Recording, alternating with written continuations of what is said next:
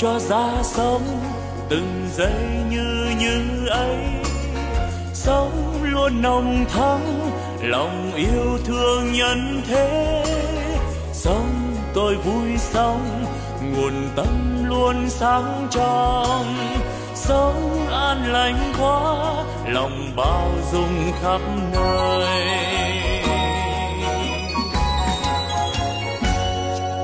Sống tôi vui sống từng giây yêu thương quá. Sống tham sống vì tha nhân nên vui sống. Phút như như ấy làm cho tâm tươi sáng. Cái như như ấy là nguồn tâm sáng soi. La la la la la la la la la la la la la. La la la la la la la la nếu hay ra thế, đời ta luôn luôn mới. Sống yêu thương mãi, từ nay yêu thương mãi. Sống an vui thế, đời ơi ta vui sống sống như như mùa xuân luôn thắm tươi. Xuân mai thắm tươi, sống như xuân mãi mình đang như như thế. Chính như như đó là quê hương ta sống. Sống ta vui sống.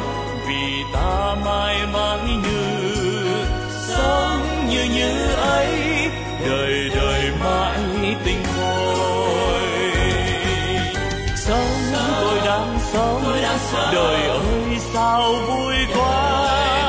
Sống tôi đang sống vì đời quá tươi vui.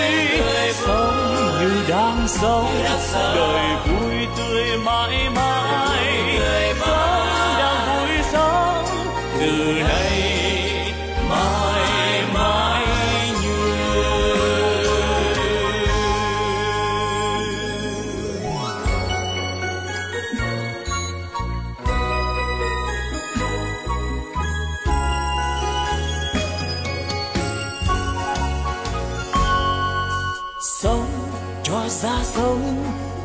giây như như ấy. Sống luôn nồng thắm, lòng yêu thương nhân thế. Sống tôi vui sống, nguồn tâm luôn sáng trong. Sống an lành quá lòng bao dung khắp nơi.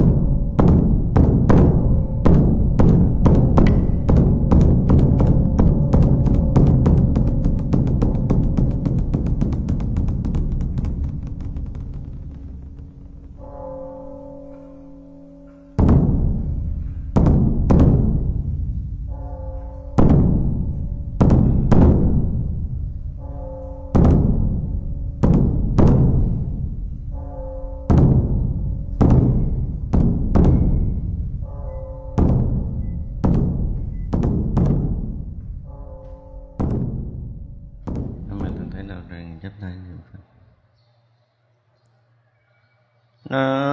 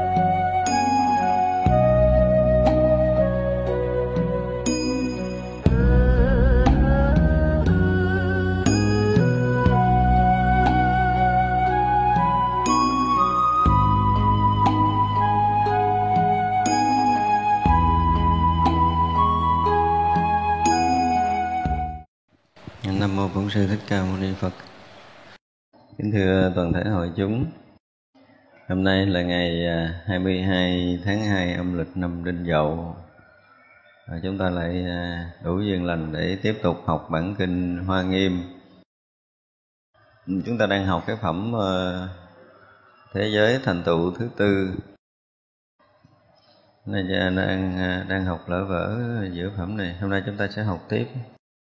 Lúc đó phổ hiền bồ tát bảo đại chúng rằng phật tử nên biết thế giới hải có thế giới hải vi trần, số môn phương tiện thanh tịnh. Chính là do thiện căn của chư bồ tát gần gũi thiện tri thức. Do thêm lớn những công đức khắp chánh pháp, khắp pháp giới. Do tu tập những thắng giải rộng lớn. Do quan sát cảnh giới của tất cả bồ tát mà an trụ. Do tu tập những môn ba la mật đều viên mãn do quan sát những địa vị của chư bồ tát mà nhập trụ do xuất sanh tất cả thể nguyện thanh tịnh do tu tập những hạnh sức yếu do nhập tất cả biển trang nghiêm thành tựu sức phương tiện thanh tịnh. Những phần trước chúng ta thấy là à, những cái nguyên nhân như kỳ rồi buổi sáng kỳ tuần rồi á thì chúng ta học 10 cái nguyên nhân để thành tựu pháp giới thì à, sau đó đến phần này á, chúng ta thấy là trong đó nó có cái nhân viên là có những cái pháp giới à, được thành tựu do do công hạnh tu tập của các vị bồ tát. Thì ở đây lại nói à, có cái thế giới hải vi trần được thành tựu do cái phương tiện thanh tịnh các vị bồ tát. Thành ra chúng ta chúng ta thấy có những cái cõi, như cái cõi của chúng ta là là vừa lẫn lộn các vị thánh hiền cũng có những chúng sanh xấu ác cũng có. Mà cõi chúng ta được xem như là cái cõi mà ngũ thú tạp cư. Thành ra có rất là nhiều cái tầng, nhiều cái giới, nhiều cái đẳng cấp ở trong cái cõi này. Nhưng rồi bây giờ ở trong kinh lại nói là có nhiều nhiều, rất là nhiều cái cõi giới được hình thành do cái sự thanh tịnh của của chư đại bồ tát. Chứ không phải là do chiêu cảm bởi cái nghiệp của tất cả chúng sanh. Nhưng mà thật sự thì ban đầu khi mà chúng ta nói cái sự hình thành thế giới thì có một câu là sao? Tất cả những thế giới được thành tựu do gì? Do năng lực của của như lai. Năng lực như lai mà thành tựu. Nhưng mà từ cái năng lực như lai à, phát sinh thì sẽ có cái gì? Có từ cái cảnh giới của chư phật, chư đại bồ tát và tất cả chúng sanh sinh tử trong muôn vạn kiếp.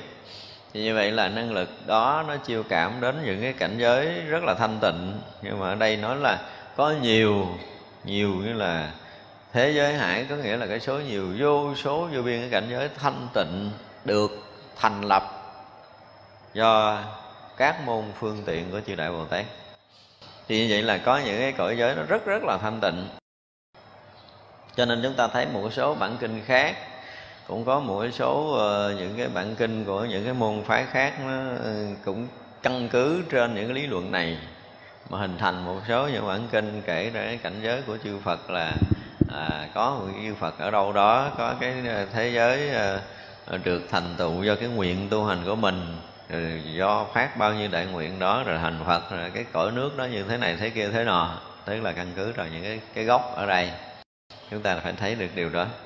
Thì vậy là, ở đây nói là thứ nhất là do cái sức thiện căn của bồ tát gần gũi thiện tri thức mà nên chúng ta thấy là các vị bồ tát, do cái thiện căn của nhiều vị bồ tát thì chúng ta mới thấy cái à, đã nhiều lần mình nói tới cái chuyện à, thiện căn phước đức và nhân duyên rồi, đúng không? Tức là những cái căn lành của các vị bồ tát mà thường các vị bồ tát đều là những người gì? Giác ngộ rồi. Và bồ tát là giác hữu tình, là hữu tình giác là những người đã giác ngộ rồi. Mà ở đây đức phật dùng cái từ là thiện căn. Nó có hai cái để chúng ta thấy là một nè, là thiện căn của chư đại bồ tát nè. Thứ hai là gì? Là gần gũi thiện tri thức vậy vị thiện một vị bồ tát có được gọi là thiện tri thức chưa? Và một vị thiện tri thức thì được ở cái tầm nào mới được gọi là thiện tri thức? Không, đây là vấn đề mà chúng ta phải thấy là tại vì các vị bồ tát là thường gần gũi thân cận các vị thiện tri thức. Thì như là vị thiện tri thức này hơn các vị bồ tát không? Hay là là ở đâu? Ở vị trí nào mà được gọi là thiện tri thức đúng nghĩa đối với đạo phật? Rồi đó chúng ta mới thấy rõ ràng là khi mà như chúng ta học đạo, chúng ta nhìn lại cái tuệ của mình nó chưa có có tròn. Tôi dùng cái từ, cái tuệ nó tròn. Cái tuệ của mình nó chưa viên mãn. Có nghĩa là gì? Có nghĩa là chúng ta chưa đạt được nhất thiết trí của chư đại bồ tát. Có nghĩa là tất cả những cái quả vị tu của tất cả các vị bồ tát trong thập phương thế giới này, chúng ta có đủ thì chừng đó mới gọi là viên mãn còn bây giờ mình được định rồi, mình được hiểu cái này, mình được hiểu cái kia, có nghĩa là chưa đạt được nhất thiết trí mà có thể là một vài cái định gì đó, một vài cái tâm mũi gì đó. Chúng ta mở một vài cái trí tuệ nào đó. Đương nhiên với cái trí tuệ mà của mỗi người bồ tát được gọi là giác ngộ thì người ta cũng có một lần phá trừ ngũ quẩn rồi, đạt tới cảnh giới ngũ quẩn hay không rồi. Người ta cũng mở được cái tuệ để thấy được cái sự thật chân lý, thấy được tất cả các pháp là như, thấy được tất cả các pháp là bình đẳng vân vân những cái điều đó là những người bồ tát khi mà vừa mới đạt ngộ là gần như những cái điều này có. Nhưng mà vì sao? Vì sinh tử muôn vạn kiếp gần gũi để chúng ta thấy rằng từng bước từng bước một trong đây nói đến những cái bước mà tại sao mà các vị này gọi là gần gũi thiện tri thức. Thiện tri thức trong đó cũng có người. Thiện tri thức là gì? Là những người mà có cái khả năng làm cho chúng ta khai mở được trí tuệ và hiểu biết của chúng ta trong sinh tử thì được gọi là thiện tri thức. Thì như vậy là vị thiện tri thức là cái người trí tuệ cao hơn mình, kinh nghiệm chiều sâu tâm linh thiền định cũng như trí tuệ hơn mình, thì người đó được xem là thiện tri thức của mình. Có những người không có giác ngộ như mình họ hoàn toàn đi ngược lại con đường tu tập của mình. Và họ có khả năng làm cho chúng ta bị sụp đổ. Thì đó cũng là thiện tri thức Thấy chưa? ở trên là thuận thiện tri thức ở đây ở dưới là nghịch thiện tri thức nếu không gặp những người mà nghịch hạnh này, thì mình cũng không biết mình đứng vị trí nào, những cái hiểu biết của mình, những cái công phu của mình, những cái lý luận mình thông hết rồi. Bây giờ đụng chuyện nó có thông không? Nếu mình thực sự được cái người này làm cho chúng ta gần như là tắt đường, tắt lối mà chúng ta thông được, thì người này cũng là là thiện tri thức. Nghe chưa? Đúng như đức phật đã nói, trong cái phẩm đề đà bạc đa là gì? Đã nhiều kiếp rồi, đề bà đắc đa đã từng gì? Là thiện tri thức, mà là nghịch thiện tri thức trong sinh tử nhiều kiếp của bồ tát. Đến khi đức phật thành phật thì ngài đề bà đạt đa vẫn tiếp tục gần gũi và cũng có những cái việc làm mà ảnh hưởng tới đại chúng, ảnh hưởng tới công tác phật sự của đức phật. Vì vậy là đức phật vẫn kêu đề bà đạt đa là gì? Thiện tri thức. Thì vậy là một người thiện tri thức không có nghĩa là họ hơn hẳn mình hoàn toàn tất cả những cái thấy biết, những thiền định và trí tuệ nếu một người mà hơn hẳn mình, gặp mình có thể giúp mình để khai mở trí tuệ, giúp mình có thể đạt được cái thiền định, đạt được chiều sâu tâm linh, đạt được cái sự giác ngộ giải thoát thì đó là thuận thiện tri thức. Vì vậy mà một vị bồ tát đã đi vào sinh tử thì sẽ gặp ai?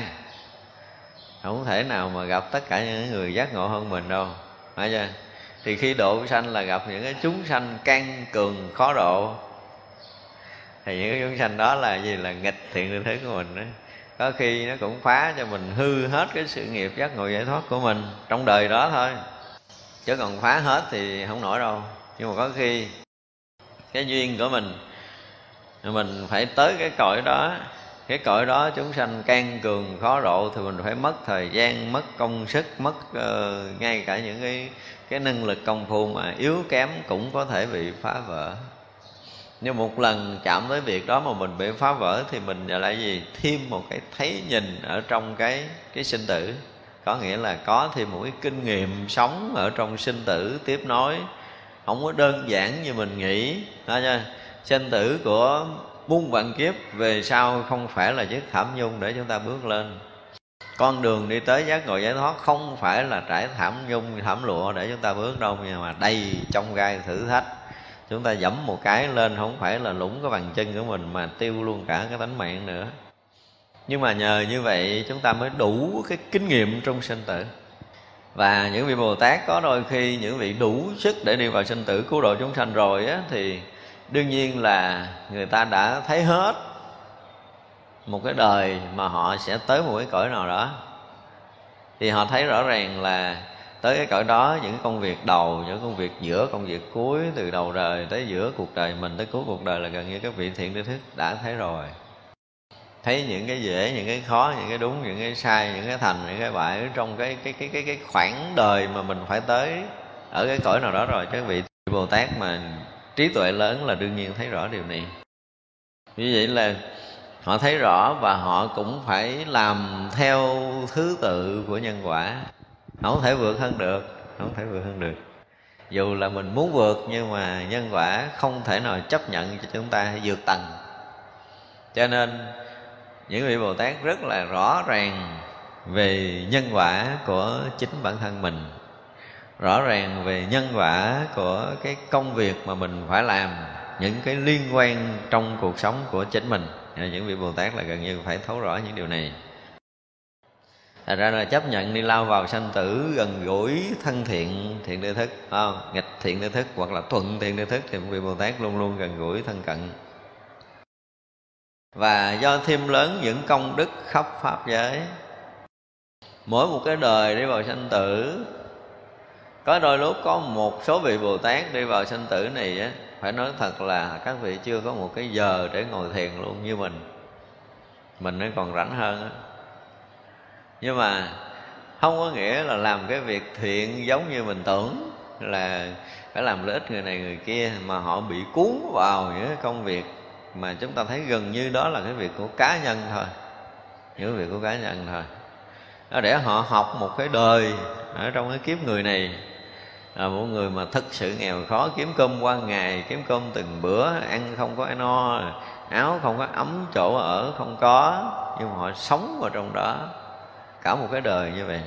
Nhìn bên ngoài thì gần như là một người đầy gian tuân khổ ải.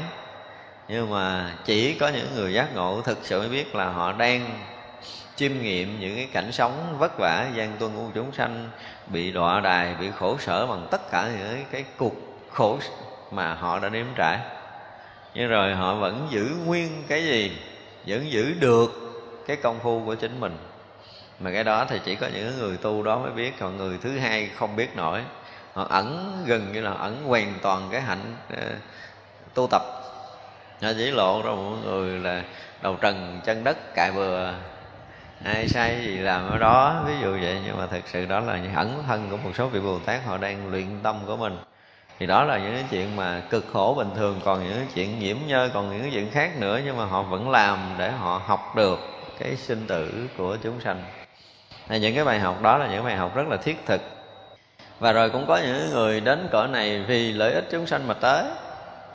Vì muốn cho tất cả chúng sanh đều được giác ngộ, giải thoát mà tới, thì vị bồ tát nó không phải vì cái việc riêng tư của mình để đào luyện cái tâm của mình, không, mà cũng vì cái việc lợi ích cho chúng sanh.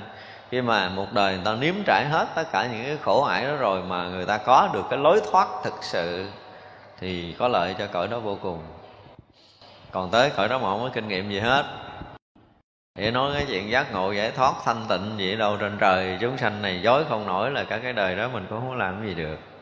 Đó là điều mà phải thấy cho nên các vị bồ tát gần như là đi lại trong không gian vì vì chính cái thêm lớn, cái công đức của mình trong cái pháp giới chúng sanh mà phải sinh đi lộn lại trong sanh tử muôn vạn kiếp. Vừa học vừa làm vừa làm vừa học, vừa làm vừa nuôi lớn cái thiện căn, thiện nghiệp, cái phước đức của mình thì làm để khai mở được trí huệ của mình, đủ cái kinh nghiệm để đi trong sanh tử, không lầm lẫn nữa. Thì luôn luôn các vị bồ tát rồi làm như vậy.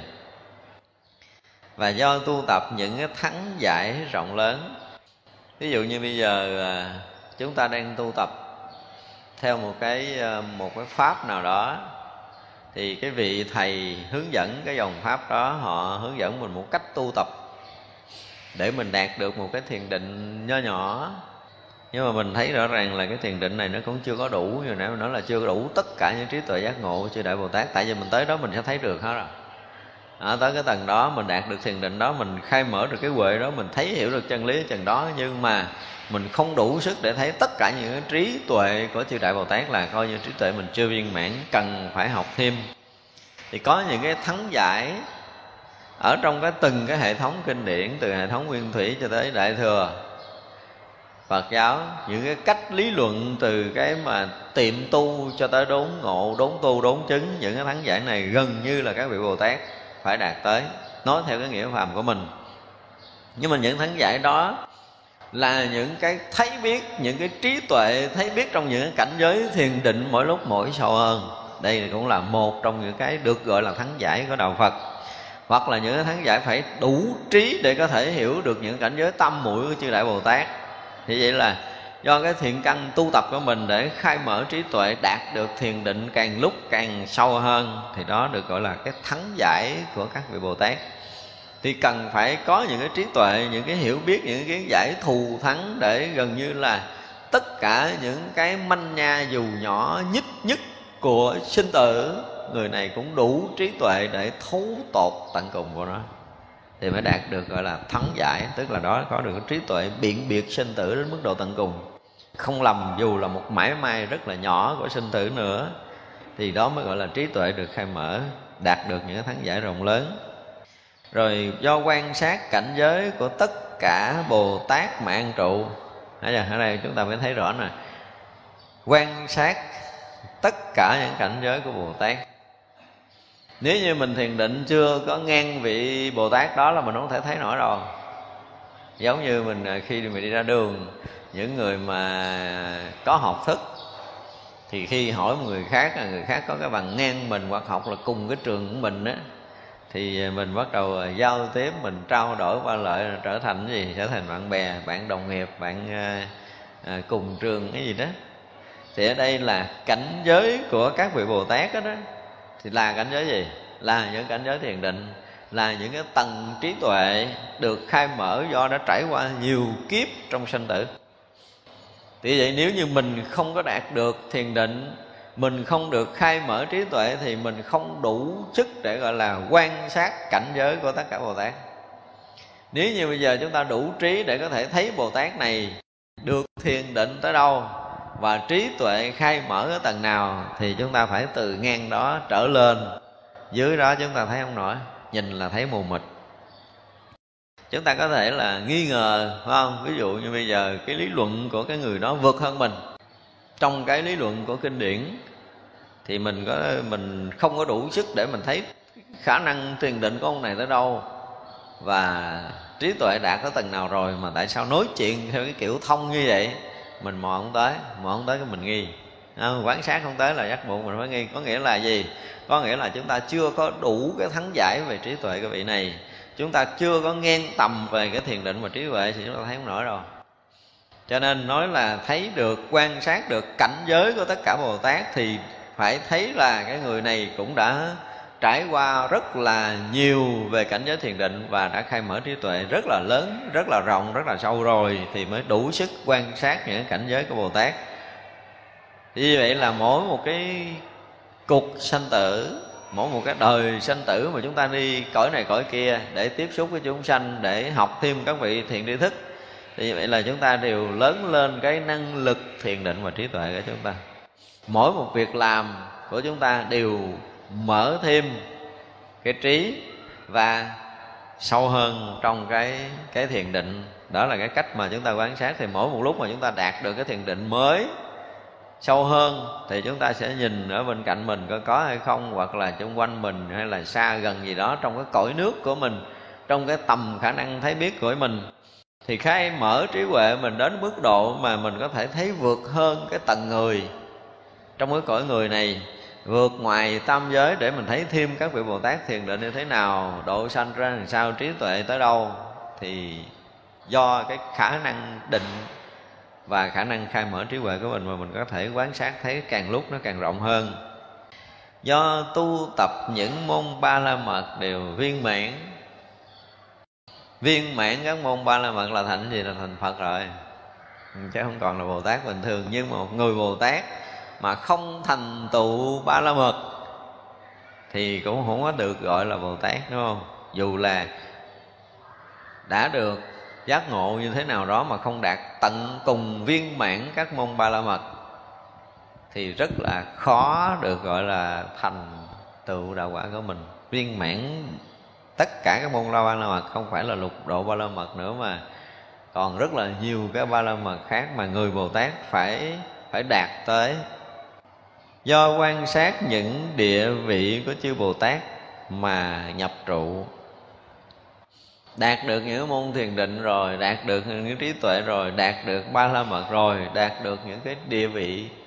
Bồ tát từ những cái à, thập tính thập trụ thập hạnh rồi thập hồi hướng rồi thập địa thì từng từng cái thập đó đó mỗi một vị bồ tát phải trải qua những cái cảnh giới tu tập đạt được những trí tuệ từng bậc từng bậc như thế nào đó, cho tới là sơ địa, nhị địa, tam địa, tứ địa gì đó mà các vị bồ tát khác đã đạt tới, thì mình nếu mà đang đi trên con đường bồ tát hạnh để thành tựu viên mãn đạo quả vô thường chánh đẳng chánh giác của mình, thì những cái vị của bồ tát an lập là chúng ta cũng phải đến đó để có thể đủ sức để an trụ được.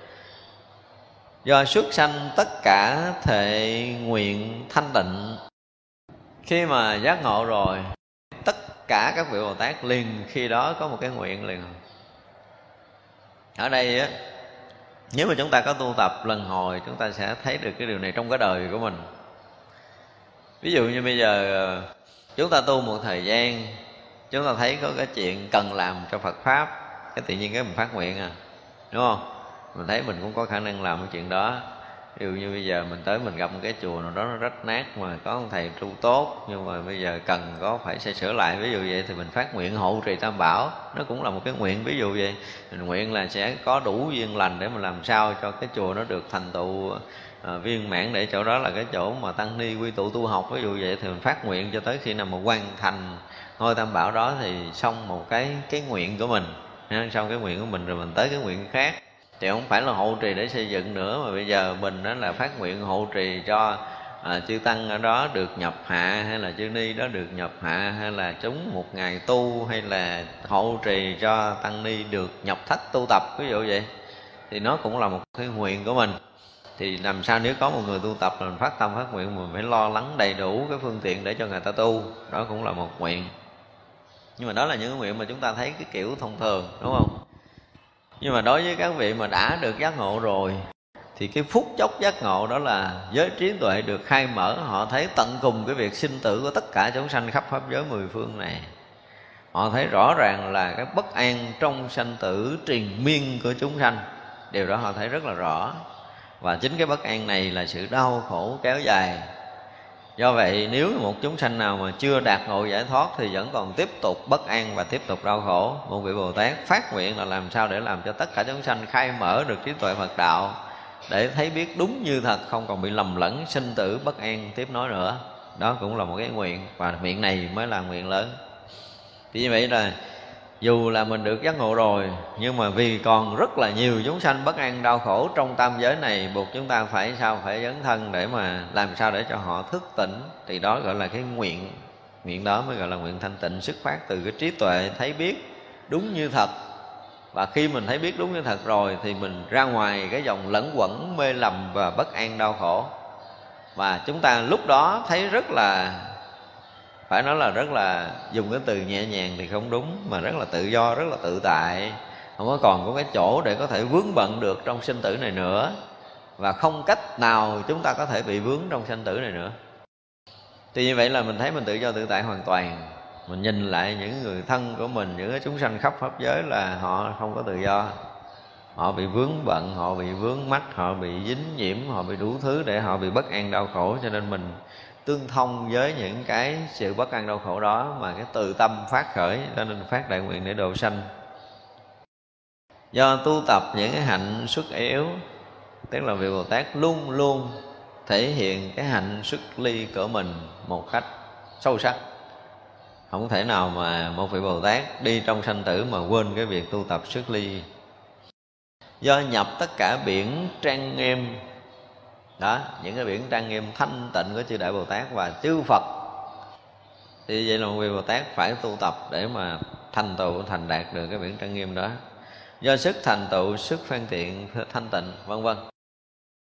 Thì như vậy là có những cái thế giới được hình thành do tất cả những cái điều mà nãy giờ chúng ta nói không? được gần gũi thiện tri thức à, do những cái thiện căn lớn thì nó tu tập được đạt được những cái Ờ, công đức khắp pháp giới do tu tập thắng ờ, giải lớn, vân vân. Thì có những cái thế giới được hình thành do tất cả những cái công hạnh mà hồi nãy giờ chúng ta nói. Vậy là chúng sanh bình thường không vô đây được.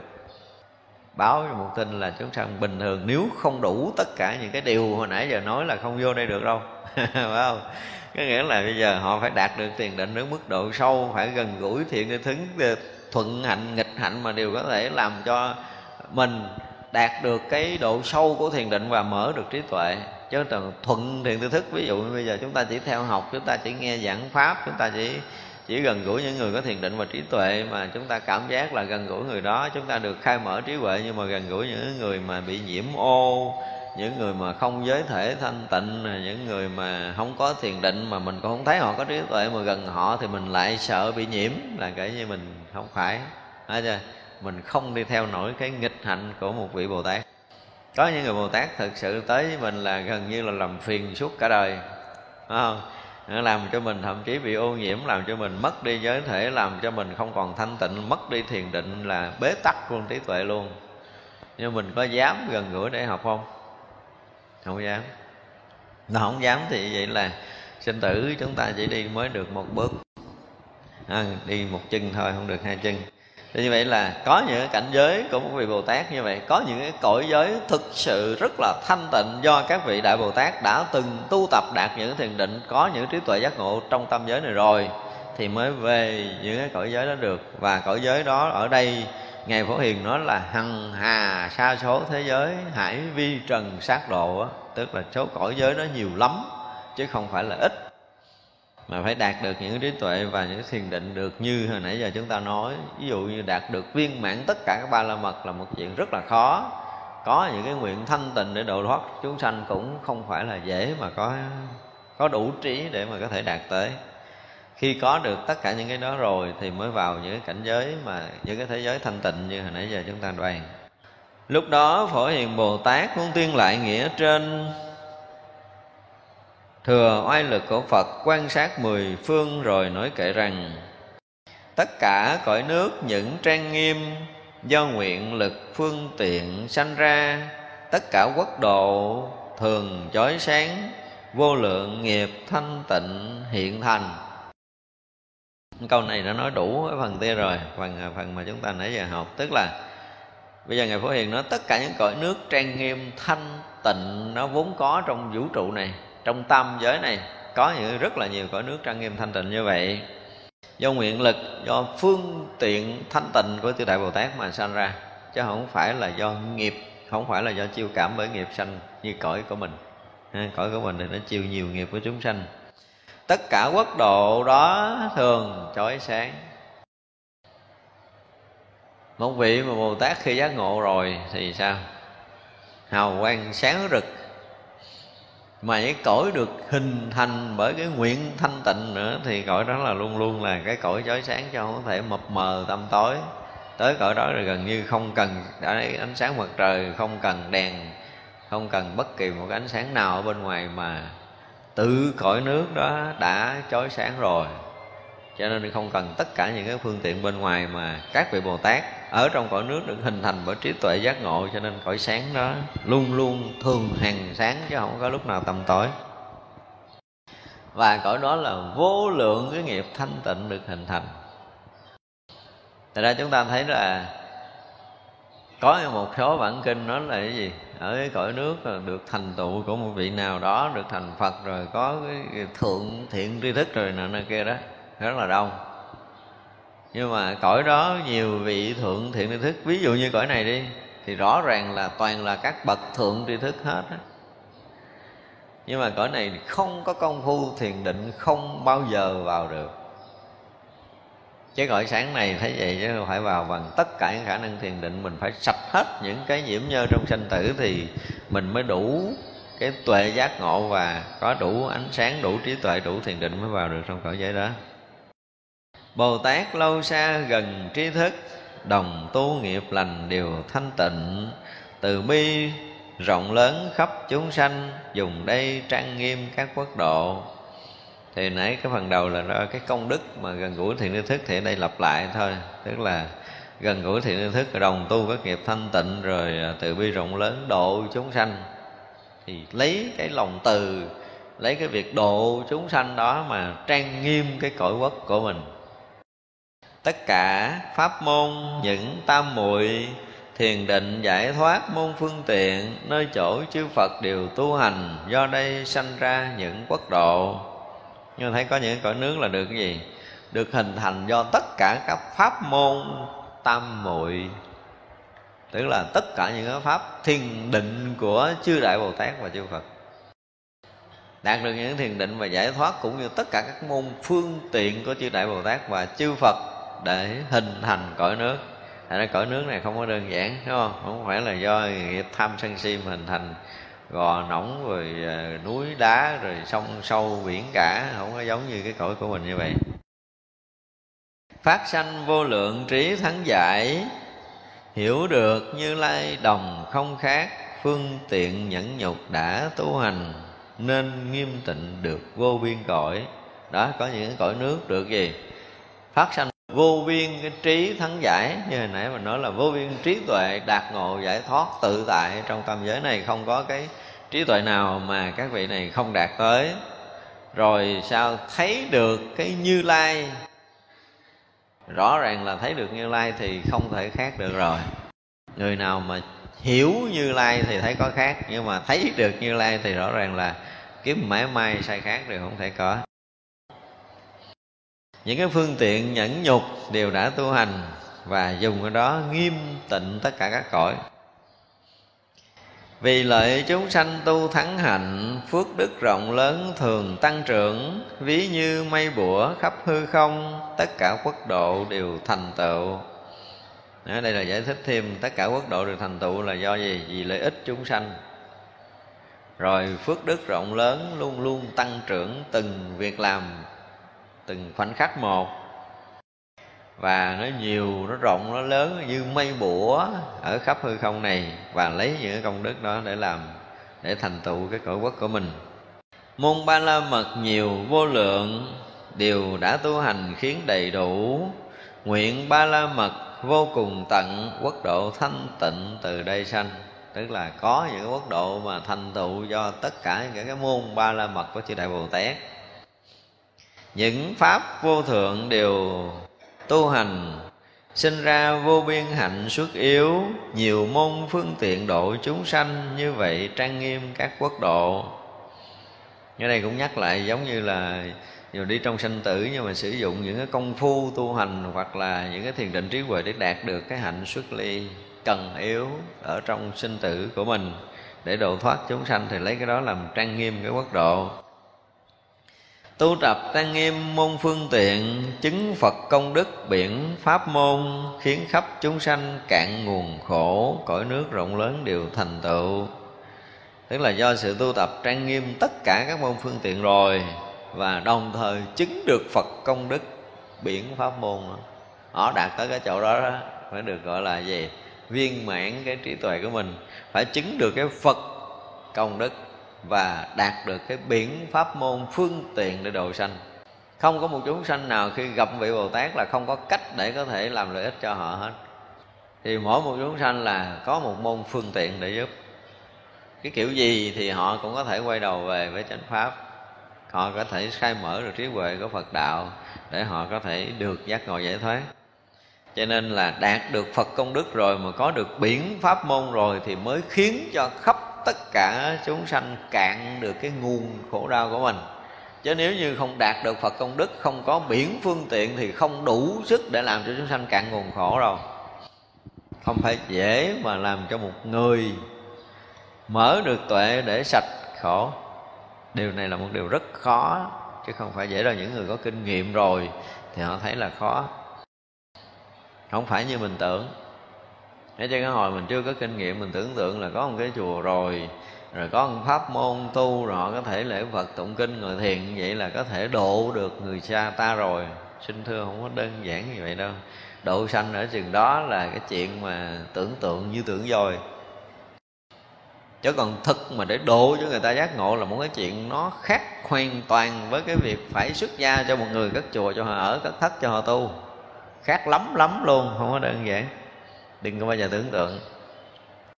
Cho nên những cái phật sự mà, gọi là, chất lượng thật, gọi là, phật sự chất lượng thật, là phải làm cho một người, dù người đó là ai không cần biết, mà họ thực sự khai mở trí tuệ, đạt ngộ giải thoát, thì đó mới gọi là phật sự thật mà chư phật và chư bồ tát đã từng làm trong muôn vạn kiếp.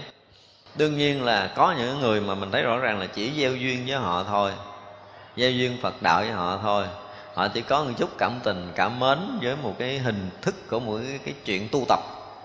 Họ quý được họ lễ phật được một lần họ quý được bản kinh họ đọc được một lần. Ví dụ vậy họ quý được ông thầy họ nghe giảng được một lần với một lần đó thì không có làm được cái gì họ trong đời hết trơn á.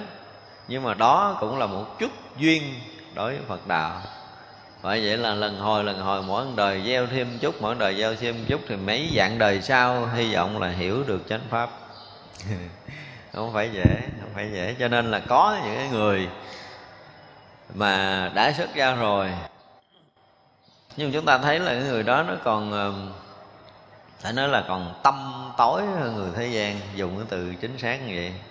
Nói câu khác này hơi mít lòng, nhưng mà dùng cái từ là tâm tối hơn người thế gian. Tại vì sao? Họ cũng dính mắc tài sắc, danh thực, tùy và họ còn lẫn quẩn, họ còn khổ hơn những người thế gian. Có những người thế gian họ dám buông bỏ những cái gì riêng tư của mình để họ chăm lo, họ phụng sự cho tam bảo. Nhưng mà người ở trong chùa lại là bắt đầu có một cái gì riêng tư thì rõ ràng là tâm tối hơn rất là nhiều. Nhưng mà không phải tâm tối như vậy là là tốt. Và cũng không phải tâm tối như vậy là xấu. Tại vì sao? Tại vì cái tầng trí tuệ của họ mới tới chỗ này nhưng mà cái duyên để mà phải ở trong chùa là họ mấy ngàn kiếp trước họ có gieo. Đó, cho nên là đời này họ có duyên ở trong chùa, nhưng mà trí tuệ thiền định cũng như là đạo lý họ chưa có. Cho nên là họ chỉ biết có cái chừng đó. Thì chúng ta thấy chừng đó là cũng cũng được không? Được đối với họ. Chứ còn được đối với phật đạo, đối với chánh pháp thì chưa. Cái này đó là chưa có khả năng để có thể được gọi là được. Thế là có hàng hà, sa số những cái đội ngũ của những người xuất gia vẫn còn tâm tối. Và họ còn đi lanh quanh lẫn quẩn, họ còn đi lệch đường thôi thôi đủ thứ, hết chuyện để có thể bàn, đúng không? Thật ra thì mỗi người mà sinh ra trong cái cõi giới này, dù là mang hình thức nào đi chăng nữa, thì sao cái duyên Phật đạo phải được quân tu, chứ không thể nào nói là không quân tu được thì nếu chúng ta không quân tu thì không cách nào chúng ta mở được trí tuệ, không cách nào đạt được thiền định và không bao giờ thoát khỏi sinh tử luân hồi. Cho nên những người mà có cái duyên để được quân tu sớm, đó là duyên lành của mình. Mà đã được cái gì? Gieo trồng trong muôn dạng kiếp rồi, không phải đơn giản đâu. Được nhắc nhở tới cái chuyện công phu chuyên môn thôi, là cái duyên của chúng ta nó lớn lắm rồi chứ còn ờ, có những người mà ngay cả khi những người đã xuất gia, cả một cái đời học toàn là cái chuyện gì đâu không à? Không nói cái chuyện tu. Mở mang kiến thức cũng hiểu đạo phật đầy, cũng làm nhiều cái chuyện lợi ích chúng sanh, thậm chí là làm giảng sư, thậm chí mở trường dạy cho người ta, nhưng mà bản thân người đó chưa có một chút an lạc, luôn luôn sống trong bất an. Và gì nữa? Hiểu biết về thiền định bằng cái kiến thức chứ chưa có một lần được định hiểu biết về trí tuệ giác ngộ Phật đạo bằng cái kiểu học phân tích chia sẻ chứ chưa có một lần đạt được cái trí tuệ gì để mình vượt thoát cái gì cái vướng mắc ở trong tự tâm. Nhưng mà vẫn đủ sức để có thể làm thầy người ta thì cái chuyện đó là thế gian cũng nhiều. Trong thế giới tu tập của, của Phật giáo cũng đông cái này lắm. Rồi họ cũng cho rằng ờ, họ làm Phật sự họ cũng giảng kinh thuyết pháp cũng thành Phật sự. nhưng mà thật sự đó chỉ gì?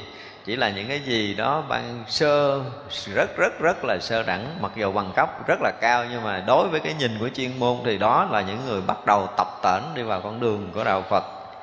Con đường của đạo Phật là con đường chuyên môn phải đạt đạt ngộ, giải thoát, đạt được thiền định, khai mở trí tuệ một cách thực thụ thì đó mới nói tới cái chuyện chuyên môn của đạo Phật. Còn không là chúng ta đi lẫn quẩn. Một cái điều mà chúng ta thấy hơi ngại là không có đủ những cái tầm chuyên môn nữa mà vẫn uh, gọi là đem phanh khui những cái bản kinh chuyên môn thì đó mới là cái điều mà đáng ngại. Khiến cho những người khác có một cái nhìn về những cái bản kinh chuyên môn chuyên sâu của đạo Phật lệch lạc do kiến thức của mình còn yêu non kém hoặc là nó có một chút lệch lạc thì đó là cái điều hơi bị nguy hiểm. Cho nên nếu không đủ tầm chuyên môn thì chúng ta chỉ nên à, chỉ nên đụng tới những cái bản kinh thường. Những bài giảng thường cho vui vui vỗ tay rần rần pháp hội thì được. Không có đến đổi gì. Đừng bao giờ đụng tới và bình phẩm những bản kinh có cái mức độ chuyên sâu. Đó là cái điều mà chúng ta phải thấy. Cho nên cái việc học đạo chúng ta là quá quá nhiều phải không? Con đường đi đến với cái đạo quả giác ngộ giải thoát là nhiều quá nhiều phương tiện. Nhưng mà nãy để nó là một vị bồ tát mà đạt được công đức phật để có cái gì? Có cái thế giới hải phương tiện, tức là có rất là nhiều phương tiện để độ sanh. Vì vậy mà chúng ta mới thấy là đạo phật, nếu mà chúng ta nhìn bây giờ trên đất nước của mình thôi, thì cái cách hành đạo của tăng ni và của phật tử là nếu mà ngồi lại kể là hết đời mình chưa hết nữa mỗi người có một cái kiểu, mỗi người có một cách. Các nhà nhưng họ cũng thấy họ thanh tựu họ cũng thấy họ được cái gì đó, họ đạt cái gì đó, chứ không phải là không có đâu, nha, đụng tới rồi sẽ biết. Mình thấy lòn sòn vậy chứ đụng tới là cãi 8 ngày, họ vẫn cãi với mình về cái chuyện của họ đang đúng. Thì phải chịu thôi. Khi nào mà mở được trí tuệ đó, giống như nãy là phải quán sát được những cái cảnh giới tu chứng các vị bồ tát. Quán sát được những cái thiền định và trí tuệ các vị khác. Chúng ta phải thấy một cách rất rõ ràng, tường tận như vậy thì hết lý luận, chứ còn nếu mà không còn mù mờ là chắc chắn còn cãi với nhau. Cho nên còn cãi chắc chắn là còn mù mờ. Chưa có rõ ai với ai hết. Thấy chưa? Cho nên mai mốt mà nếu mình ngồi mình cãi qua mình cự lại là chắc chắn là hai bên còn mù tịch. Không ai sáng suốt đó người sáng suốt không bao giờ cãi. Ta nói đâu tường tận rõ ràng chứ không có cãi đi cãi lại. Khiến khắp chúng sanh gieo thiện căn cúng dường tất cả chư như lai vô biên quốc độ đều thanh tịnh nên tại này có những cái cái đời các vị bồ tát chỉ là khiến chúng sanh gieo thiện căn thôi. Đấy thì là một đời của họ mà được quy y cái đủ rồi. Cũng là cái cách để cho họ gieo thiện căn. Và ở quy y thì bắt đầu là là biết ờ, chút khởi một lần trong đời. Ví dụ như cái lúc buổi lễ quy y mà ông thầy khéo phương tiện thì gợi sau đó mà trong cái đạo tràng quy y tất cả những người làm lễ quy y đó đều thương, đều quý phật một chút vậy thôi lần vậy cũng được. Thì đời sau bắt đầu kiếm à. Nói chưa chỉ cần trong đời một lần mình thương quý phật là đã gieo thiện căn rồi. Rồi à, cúi đầu lại phật để xin được quy phật, quy pháp, quy tăng gì đó là bắt đầu gieo thiện căn rồi. Và các vị bồ tát có khi làm chuyện đó. Có khi một đời của vị thầy không biết giảng kinh thuyết pháp nhưng mà cũng nhiều lần quy phật tử ghê gốm lắm. Phật tử quá trời luôn, nhưng mà không biết giảng kinh thuyết pháp gì thì nó cái nguyện của người ta, chỉ gieo thiện căn thôi. Rồi cho phật tử quy y rồi đi học, thầy nào đó là học. Tu ở đâu đó là tu, nhưng mà lại cái bước đầu tiên mà vào chùa phải quy y thì phải thông qua vị thầy đó. Nó điện rất là lạ như vậy, thì vậy là một đời họ phát nguyện ra để gieo chút thiện căn với phật tử thôi. Hoặc là giúp họ một cái chuyện gì đó, hoặc là nhắc nhở một cái điều gì đó, nó cũng là một cái chút xíu thiện căn để họ cho có họ có cảm tình với đạo phật thôi thì cũng là một cách làm việc của một vị bồ tát. Và họ làm tất cả những việc đó để làm gì? Để trang nghiêm quốc độ thanh tịnh. Đó là điều mà chúng ta phải thấy. Cho nên là gom lại tất cả những cái việc làm lợi ích theo cái chiều thuận hoặc là theo chiều nghịch cũng là làm gì? Là điều trang nghiêm thanh tịnh quốc độ của mình.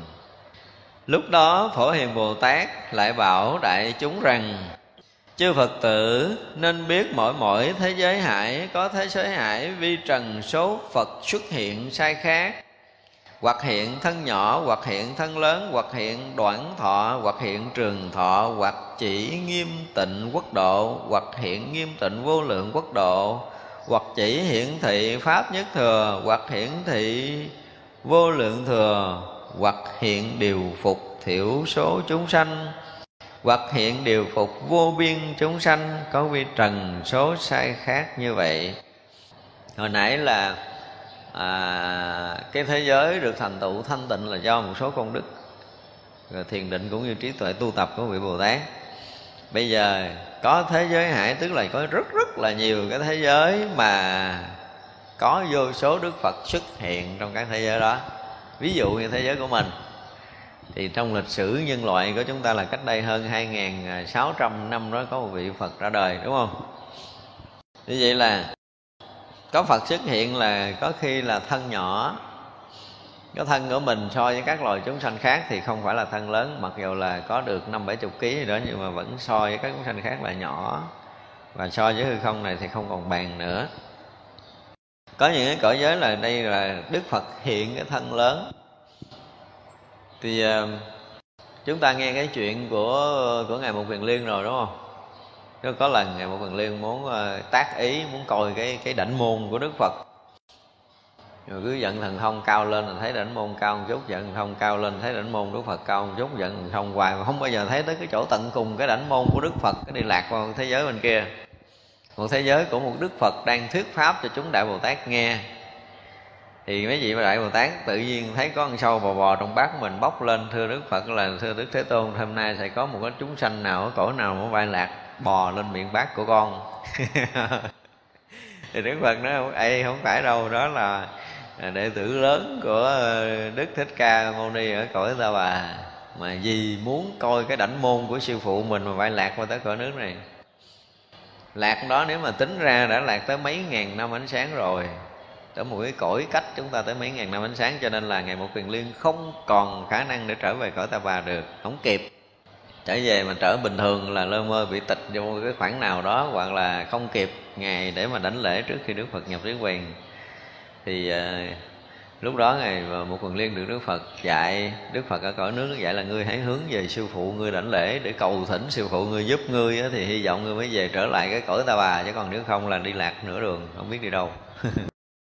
không bao giờ về tới cõi ta bà kịp thì khi đó ngày một lần liên hướng về đức bổn sư đảnh lễ. À, vừa xin sám hối đức bổn sư là con có cái tác ý muốn thấy đảnh môn của ngài mà bây giờ con đi lạc cõi nước nào con không biết luôn. Xa xôi đến mức độ mà ngài một kiền liên còn chưa biết tới cõi giới đó là cõi giới nào nữa. Đó thì vậy là chúng ta mới thấy là có những cái cõi đức phật nó lớn đến độ mà thấy cái loài người của mình nó giống như sâu bóc cầm cầm lên coi vậy đó không? Thì cái cõi chúng ta không phải là cõi lớn. Cho nên á, những cái phước báo của từng cái cõi một mà chư Phật đi tới, thì tùy cái ờ, cái chúng sanh của cái cõi đó cũng tùy theo tuổi thọ chúng sanh cõi đó, tùy theo cái thân vật chất của chúng sanh trong cõi đó mà các vị bồ tát đến đó thì phải hiện thân, nó phải gọi là đồng sự nhiếp mà cái hiện thân phải phải đồng với cái loài đó trong cái cõi đó. Thì loài đó mà cái thân xác họ to hơn, cái hình dáng họ to hơn thì để xuất hiện những đức phật to hơn. Nói chưa? Phật xuất hiện đoạn thọ. Có những cái cõi, cái tuổi thọ nếu mà tính ra so với cái cái cõi của mình đi. Thì bây giờ có thể là cõi mình còn sống tới 100 tuổi là thọ rồi, cái gì? Không? 90 tuổi được gọi là đại thọ rồi đó. Nhưng mà có những cái cõi hiện tại họ sống cái thời gian, nếu mà tính thời gian của mình đi nữa, họ chỉ bằng một phần mười thời gian của mình thôi thì vậy là ví dụ như mình tính cái cõi mà sống chừng năm, mười năm, theo cái thời gian của cái cõi người của mình thì chúng ta cũng được xem đó là gì? Là đoạn thọ, tức là tuổi thọ rất là ngắn. Thì một vị phật tới đó thành phật, để giáo hóa chúng sanh, tu tập để sống được tới khoảng 10 năm của mình đi, thì đó được gọi là đoạn thọ. Nhưng mà có những cái cõi nó, cái tuổi thọ nó thấp hơn, ngắn hơn nữa. Thì những chúng sanh tới đó là thoạt hiện, thoạt mất chỉ vậy là vẫn có đức phật xuất hiện trong những cái cõi như vậy. Hoặc là hiện trường thọ. Trường thọ thì kéo dài, đúng không? Có những cái cõi mà chúng sanh sống tới hàng ngàn năm. Thì vậy là đức phật tới đó mà tu hành thành phật thì đức phật cũng sống hàng ngàn năm. Hàng ngàn năm là so với mình thôi. Chứ còn đối với đức phật thì không có thời gian, không có không gian. Rồi khi mà đã tới cảnh giới đó rồi là không thời gian, không không gian. Nhưng mà chúng sanh trong cõi đó thấy có thời gian, có không gian, thấy có sinh và thấy có tử là do cái thấy của chúng sanh thôi. Giống như kiểu của mình nữa. Kiểu của mình thì mình thấy có ngày, có đêm. Nói chưa? Rồi có tối, có sáng, rồi có sinh, có tử. Nhưng mà thực sự một người giác ngộ rồi thì họ thấy nó không có chuyện này. Khi mà họ đã đạt tới một cái cảnh giới trí tuệ rồi thì họ sử dụng cái ánh sáng của họ, không có chuyện bóng tối. Họ không có ngày, không có đêm, không có sinh, không có tử nữa, họ ra ngoài. Như vậy là có những cái cõi chúng sanh kéo dài cái thọ miệng tới hàng chục ngàn năm, hàng tỷ năm trong một kiếp. So với mình là hàng tỷ năm là nó quá dài. Nhưng mà với chư Phật hàng tỷ năm như chuyện khải móng tay không có dài đối với chư Phật, chư Bồ Tát. Hoặc chỉ nghiêm tịnh quốc độ thôi, tức là không có hiện thành cái tướng để làm chúng sanh trong cõi đó. Nhưng mà dùng cái lực của mình để làm cho cái quốc độ nó được nghiêm tịnh thôi. Hoặc khi đó nó rồi thì hiển thị cái gì? Hiển thị pháp nhất thừa. Hiển thị không có nghĩa là giống như kinh diệu pháp liên quan là như gì? Vì một đại sự nhân duyên đưa chư phật ra đời là khai thị chúng sanh ngộ nhập phật tri kiến. Rồi thuyết bản kinh diệu pháp liên quan, ví dụ vậy, cái này không phải hiển thị nhất thừa, không nói chuyện đó. Không có nói cái phương tiện nhất thừa của đức phật là xe dê xe hưu xe nai và xe trâu gì đó, không có nói cái chuyện này ông nói tam thừa và nhất thừa theo cái kiểu đó và không có lý luận bằng ngôn ngữ. Mà đây là cái cách hiển thị nhất thừa, không thông qua ngôn ngữ của cõi đó.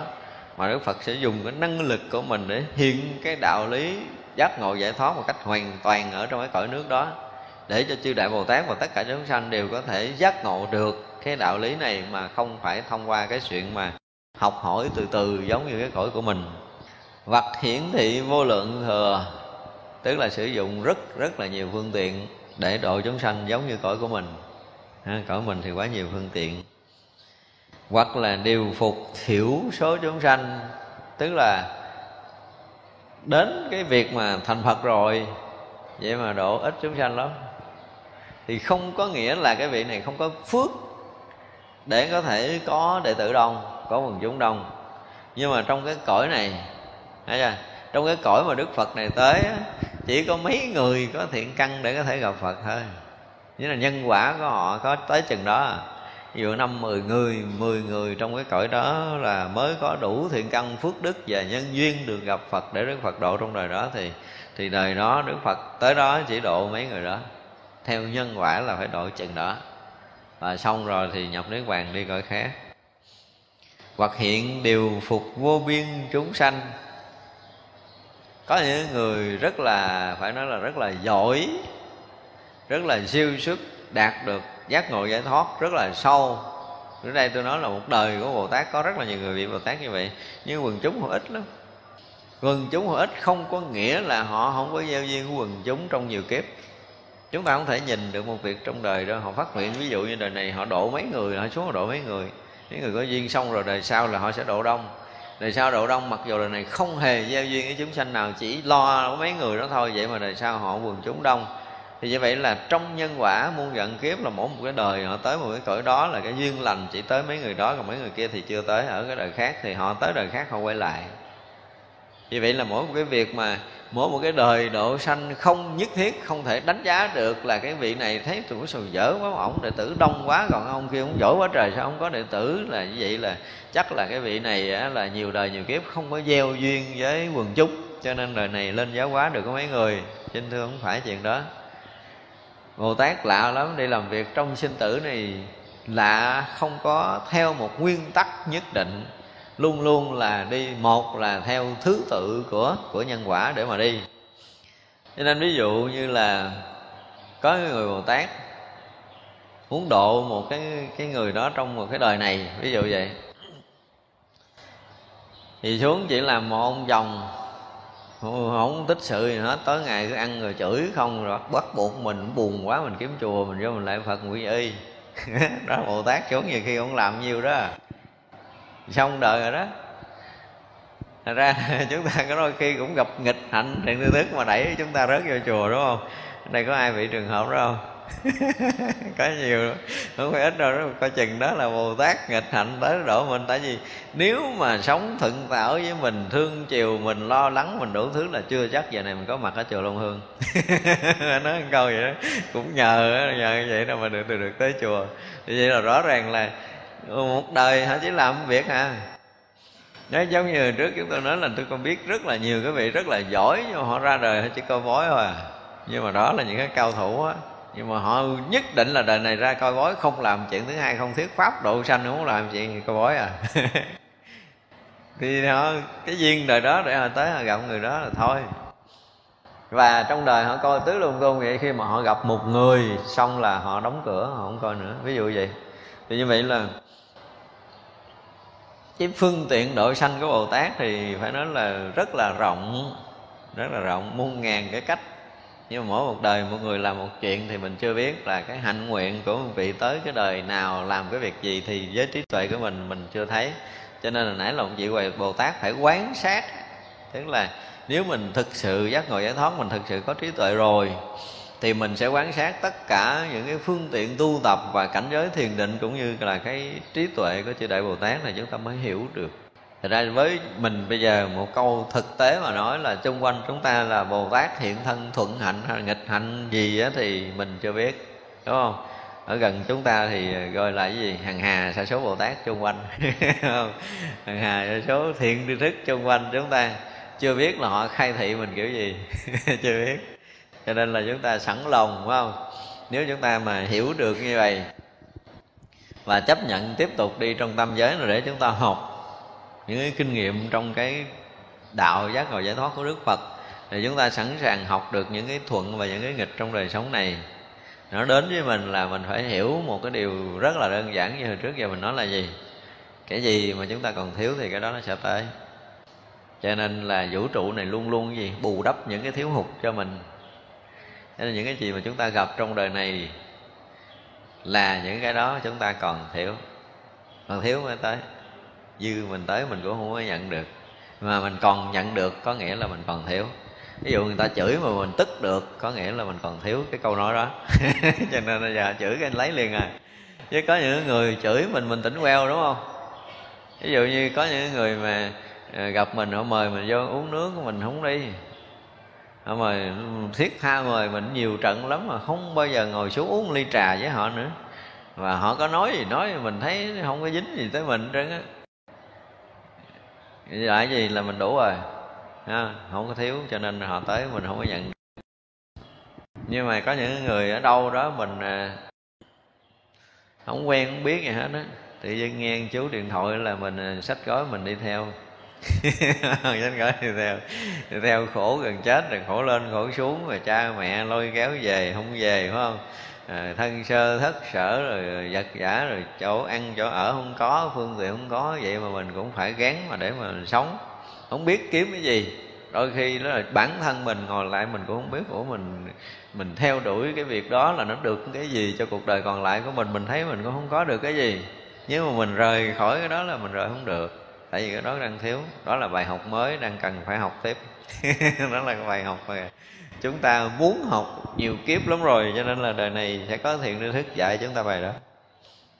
Thì đó là những cái mà chúng ta hiểu rất là à, là đơn giản để chi, để chúng ta rớt vào những cái hoàn cảnh mà, gọi là, bất trắc trong cái đời sống này. Thì chúng ta ít bị bị bất an, đúng không? Thì rõ ràng nó đang đến đang chúng ta đang thiếu. Mà cái điều này gần như là cái nhu cầu cần thiết gì lắm hồi đời nào đó đời này mình quên. Đó, mình cũng cần cầu nhiều kiếp lắm giờ chuyện đó mới xảy ra với mình. Mà tại mình quên đó rồi đời nó tới cái mình, mình bất ngờ. Nhưng mà trầm tĩnh ngồi nhìn lại thì rõ ràng là chúng ta còn đang thiếu. Lúc đó Ngài Phổ Hiền tuyên lại nghĩa này thừa oai lực của Phật quan sát mười phương rồi nói kể rằng Chư Phật tử có các môn phương tiện xuất hiện tất cả những quốc độ, đều tùy sở thích của chúng sanh. Đây là như lai quyền lực khéo. Nói đến đức phật là chúng ta không có còn chuyện gì để bàn. Tất cả những phương tiện độ sanh đức phật là các vị bồ tát đều phải học hỏi từng à, từng đời. Phải nói như vậy. Mỗi đời học được phương tiện rất là nhỏ, không có lớn đâu. Nói cái chuyện mà mình học cái khổ ở trong cõi người thôi nha.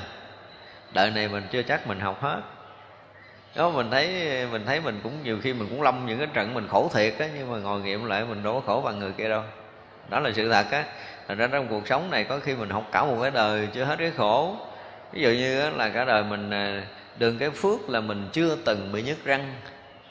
Đúng không? Bạn bè mà nó nhức chết nhức sống, nó khóc lên, khóc xuống mình nói, ủa, sao tôi thấy nhức răng là cái gì đó? Tôi đâu biết đâu ta. Tới hồi mình nhức răng mình mới học được cái khổ của nhức răng chứ thôi là mình cũng chưa biết đâu nhức đầu cũng vậy.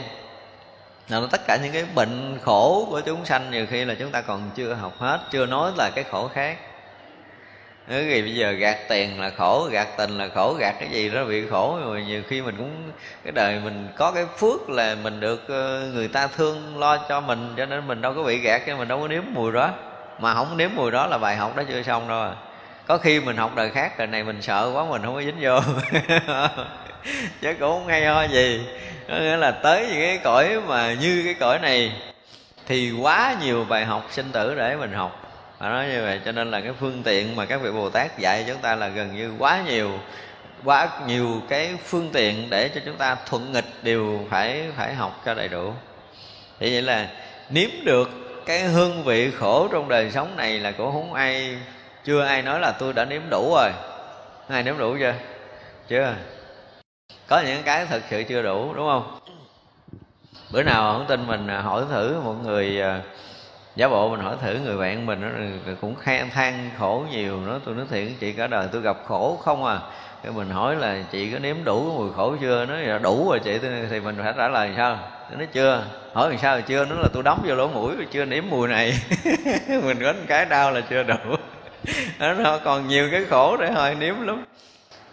Đó là ra là cho một chúng sanh mà mà đi dạo trong sanh tử là để học hết được những cái khổ ải để mình thấy rằng mình à, đi theo con đường danh lợi theo đường tiền tình theo tất cả những con đường đó đều không gì không có giúp ích được không có khai mở được cái trí tuệ phật đạo. À, thậm chí nó làm chậm đi cái việc mà thiền định giải thoát của mình. Thì vậy là nó không phải là nó không phải là phương tiện tốt. Đó thì mình sẽ chọn phương tiện khác mình sẽ đi con đường khác mà cái đó là cái gì? Do cái nhu cầu một á, là do nhu cầu tiến hóa của mình. Cái thứ hai là chư Phật xuất thế giống như ở đây nói là cũng sẽ do cái nhu cầu của chúng sanh mà Đức Phật xuất hiện trong từng à, từng cõi để mà thành chúng sanh trong cõi đó mà độ họ. Pháp thân chư Phật bất tư nghì, không sắc, không hình, không ảnh tượng. Vì chúng sanh hiện tướng sai khác, theo lòng họ ưa khiến họ thấy này thì chúng ta đã học nhiều lần rồi ha. Hoặc vì chúng sanh hiện đoạn thọ, hoặc hiện trường thọ, vô lượng kiếp pháp thân mười phương khắp hiện tiền, trong thế gian này tùy nghi xuất hiện. Thì những cái phần này nãy giờ chúng ta giải thích rồi này chỉ tùng tụng lại thôi. Hoặc hiện nghiêm tịnh bất tư nghì, mười phương vô biên các quốc độ, hoặc chỉ nghiêm tịnh một cõi nước, nơi một thị hiện đủ không sót cái này nãy mình chưa nói là tức là cái khả năng của đức phật á có khi là cái duyên ở cái đoạn đó thôi. Đối với mình là mình gọi là một đời. Nhưng mà đối với đức phật là trong cái đoạn sinh tử đó đó thì à, cái duyên của đức phật phải độ có một cõi à. Giống như cái đoạn sinh tử này một vị bồ tát xuống đây rồi à, độ cho cái cõi người của mình.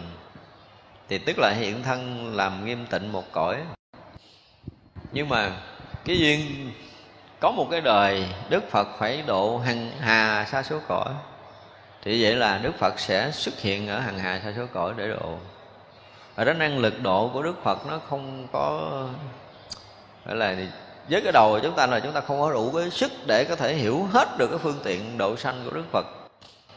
Có những người nói là tại sao đức phật đã thành phật rồi, mà phải ờ, phải nhập niết bàn sớm quá vậy? 80 tuổi rồi, trong khi có những người đâu có giác ngộ đâu có gì họ cũng sẵn sống trăm hai, trăm tư. Họ không có tu mà tại sao tuổi thọ lại hơn đức phật? Nhiều người lý luận đủ thứ, nhưng mà chúng ta phải thấy rõ ràng là cái gì? Cái duyên của chúng sanh trong cõi này. Có nhiều phước đó.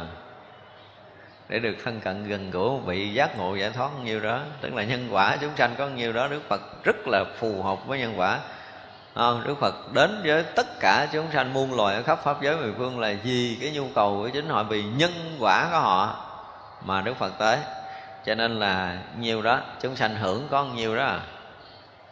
Thì Đức Phật phải đi cõi khác chứ không phải vì à, nghiệp người của Đức Phật là chỉ sống có 80 năm không có không có nói cái chuyện nghiệp người. Ở đây đối với chư Phật và chư Bồ Tát không phải là cái nghiệp của một cái loài nào mà là vì chúng sanh ở cái loài đó mà Phật xuất hiện để có thể giúp chúng sanh đó thôi. Cho nên là có khi thì hiện nghiêm tịnh một cõi nước, có khi là hiện nghiêm tịnh hàng hà, sa số cõi nước. Có khi là không có một cái đoạn đức phật cũng không có không có xuất hiện ở chỗ nào. Nhưng mà đoạn đó thì rất là ngắn. Nhưng mà không phải nghỉ ngơi, tại vì nhân quả ở một cái đoạn đó có khi làm được xong hết một cái vòng nhân quả, và có được cái khoảng mà Ờ, nhân quả của chúng sanh chưa có đủ cái phước duyên để được gặp Phật ở đâu đó, thì Đức Phật lại là tạm, gọi là, dừng cái việc độ sanh trong một cái khoảnh khắc nào đó, rồi tiếp tục có hàng hà sẽ xuất khỏi nước khác. Có duyên để được Đức Phật xuất hiện thì Đức Phật sẽ xuất hiện. Thành ra là phương tiện độ sanh của Phật Bồ Tát không lường được. Không phải giống như chúng ta có cái lịch ví dụ như làm việc trong cái cõi này là mình có cái lịch, đúng không? Thứ hai làm gì, thứ ba làm gì, thứ tư làm gì, cuối tuần làm gì, rồi tháng này làm gì, tháng kia làm gì, năm nay làm gì, năm sau làm gì, không có. Không có lịch đó. Mà trí tuệ giác ngộ của đức phật, khi mà đức phật thành phật rồi á, trong một sát na, đức phật thấy hết muôn vạn kiếp nữa, đức phật sẽ làm cái gì hằng hà sa số kiếp thì sao đức phật làm cái gì? Trong một sát na, rõ ràng là đức phật thấy không còn sót. Và bắt đầu theo cái gì? Không phải là theo lịch ai sắp, mà theo cái gì? Theo trình tự của nhân quả mà đức phật sẽ xuất hiện. Hàng hà sa số cõi nước như vậy. Thật ra là sự xuất hiện của Đức Phật là tùy theo cái nhân quả của chúng sanh, Tùy theo thiện căn phước đức của chúng sanh Trong tất cả các cõi mà mà được Đức Phật hiện thân tới để độ. Hoặc hiện tự nhiên thành chánh giác độ thiểu số người vào chánh pháp hoặc lại thể hiện trong một niệm khai ngộ quần sanh vô lượng số. Chúng ta thấy uh, mình hay hay nói tới cái gì là các vị độc giác á các vị bích chiêu phật á thường là ra đời ờ, được ngộ đạo không có thầy. Các vị độc giác thường không có thầy có những vị họ, do họ tu thập nhị nhân duyên họ được ngộ. Theo cái kiểu lý luận như vậy nhưng mà thật sự những vị độc giác là ít có chúng sanh để độ đó thường là chúng ta thấy cái ờ, trong kinh hay lý luận là cái vị bồ tát này, vị bồ tát kia giáo hóa là, hoặc là vị la hán thôi là nhiều. Những vị độc giác thường là ít độ sanh cho nên thường là các vị tu tập trong một cái hiện thân, trong một cái cõi nào đó thì cõi đó trong cái giai đoạn đó hiện thân để để để giác ngộ thôi. Chứ không phải hiện thân để độ sanh. Thì trong cái đời đó, trong cái kiếp đó, họ hiện thân này họ tu tập, tinh tấn, họ được giác ngộ. Có ánh sáng, có hào quang, có trí tuệ gì thì cũng không thua các vị bồ tát, nhưng mà xong rồi thôi. Rồi đi làm phật sự cõi khác, cái cõi đó là chưa có tới không? Chưa có tới viên chỉ, cõi đó chỉ là giống như ờ, mình đi trên đường trời nắng, rồi mình mượn gốc cây mình ngồi một chút vậy đó, rồi mình đi tiếp. Chứ còn ờ, không phải đó là nhà. Hoặc nơi chân long tuôn mây sáng, thể hiện vô lượng, vô biên. Phật, tất cả thế gian đều hiện thấy. Các môn phương tiện độ quần sanh. Thì chúng ta thấy rõ ràng là từ đầu bản kinh quan nghiêm tới bây giờ là sao? Nơi lỗi chân lông tuôn mây sáng. Không, để làm phương tiện độ sanh là nhiều. Những cái phần này thì chúng ta đã đã học nhiều rồi.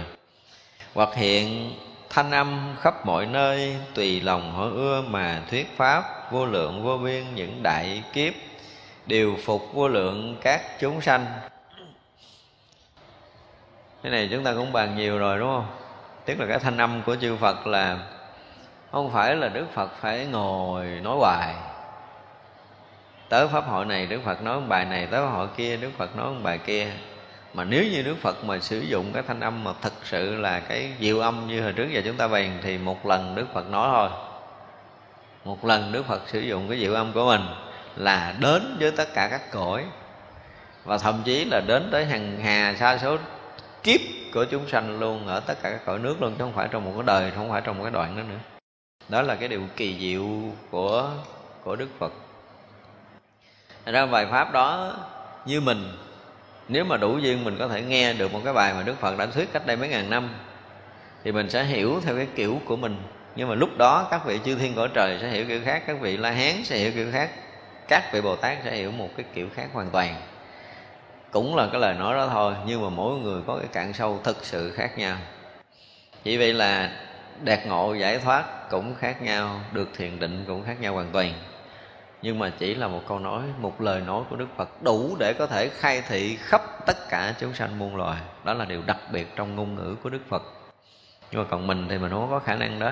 Mình thiền định tới đó, mình hiểu biết tới đó, mình nói câu đó thôi. Mình nói một bài đó, thì được làm băng, làm đĩa được phát hành thôi, chứ còn mà không thể lan khắp được. Nhưng mà đó là cái nhìn về vật chất của mình. Nhưng nếu ngay đây ngay đây mà chúng ta phát thành cái ngôn ngữ, tức là sóng âm đã bắt đầu đến không gian này, được kết nối qua trí tuệ và một ít khí lực của chúng ta nó tạo thành cái sóng âm ở trong không gian này. Thì vậy là chúng ta vừa nói nó mất mất ở đây. Nhưng mà sóng âm này không bao giờ mất trong không gian, hoàn toàn không có một miếng nào mất hết đó. thì vậy là nó sẽ đi mãi mãi trong không gian nó sẽ đến các loài, các cõi. Không có đơn giản đâu. Đến các loài, các cõi thì tùy theo cái tầng dao động sóng âm của mình. Cái duyên nó sẽ đến loài nào, duyên đến cõi nào để cái loài đó, cái cõi đó được nhận hiểu chân lý. Nếu mà chúng ta nói lời chánh pháp, hoặc là chúng sanh cỡ cái loài, cái cõi nào đó hợp với cái duyên của mình, nó nhận cái sóng âm đó, nó bị phiền não.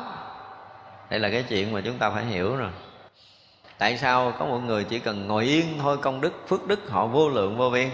Có người sách gói làm phật sự suốt cả đời, không có một chút công đức, phước đức nào. Chỗ này, tại sao trong kinh nói chỉ cần một lần chúng ta niệm phật, cái công đức, phước đức đó hằng hè xa số kiếp chúng ta được hưởng? Tại vì cái ý niệm thanh tịnh của mình phát sóng thì nó trở thành một cái loại sóng âm thanh tịnh, hiền hòa, mát mẻ, dễ chịu, an lạc. Chúng sanh mà chạm tới là chạm tới cái sự an lạc. Họ xin chút tâm quan hỷ thôi, thì mình được chút phước. Như bây giờ mình bực bội, mình phiền não, nó phát sóng từ cái đầu mình ra, thì cái sóng đó nó sẽ gì? Sẽ mang tới một cái, chạm tới một cái chúng sanh ở một cái loài nào đó, họ sẽ bị khổ đau, họ bị bức bách bởi cái ý niệm của mình bị chạm tới cái sóng đó của mình, họ bị phiền, thì sao? Thì mình mất phước, mà cái đó đâu phải nó dừng lại chúng sanh đâu, nó còn đi nữa, nó đi hoài. Ngày này qua tới ngày kia, năm này qua tới năm nọ là cái cái cái rắc rối, cái phiền não, cái bực bội, cái khổ đau của mình nó đi mãi trong không gian đó, thì nó chạm tới các loài, các cõi rất là nhiều, thì phước mình sẽ tổn rất là nhiều. Ngược lại cái thiện căn của chúng con cũng vậy. Cho nên cái rung động sóng âm của mình, đầu tiên là nó truyền khắp cơ thể mình cái này à, cái này mình nói trong cái à, có nói sơ sơ trong cái bài cái gì? Năng lực của câu niệm phật vĩ niệm thiện á. Chúng ta nói, chúng ta sẽ nói lại bài này mà chưa nói gì, chưa có cái cơ duyên.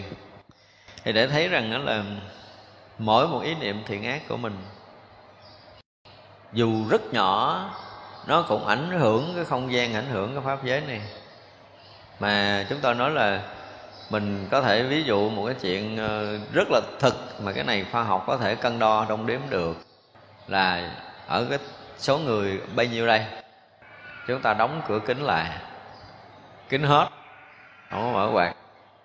Không mở máy lạnh. Không phải ngột do cái khí thở thiếu không khí đâu. Nhưng mà bây giờ bắt đầu nè bắt đầu người này tác ý muốn giết người kia muốn à, làm cho người kia đau khổ gần như là tác ý xấu tác cái xấu hoàn toàn. Thì à, trong một cái thời gian không lâu rồi chúng ta sẽ thấy là kiến bắt đầu nó mờ đi.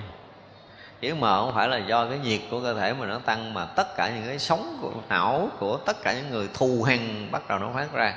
Khối đen này và chúng ta nghe ngộp nhanh lắm.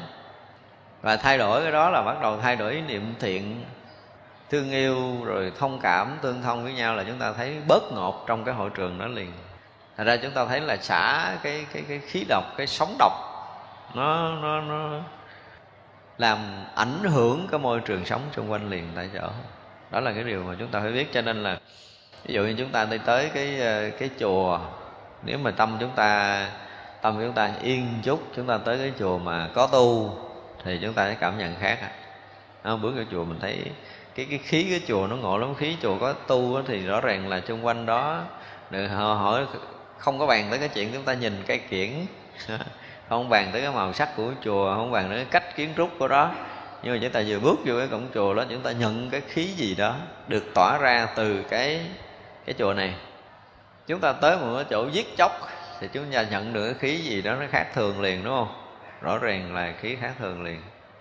Có những cái chùa thực sự không tu, rối ren, chúng ta tới đó, chúng ta cũng nhận được cái khí rối ren ở đó và có những cái gia đình, mặc dù không phải là chùa chiền, nhưng mà họ sống rất là an lạc. Họ có một cái sự tương thông, tương đồng với nhau và có cái đời sống họ tốt là chúng ta bước vào nhà, chúng ta thấy cái khí nó khác liền, khác.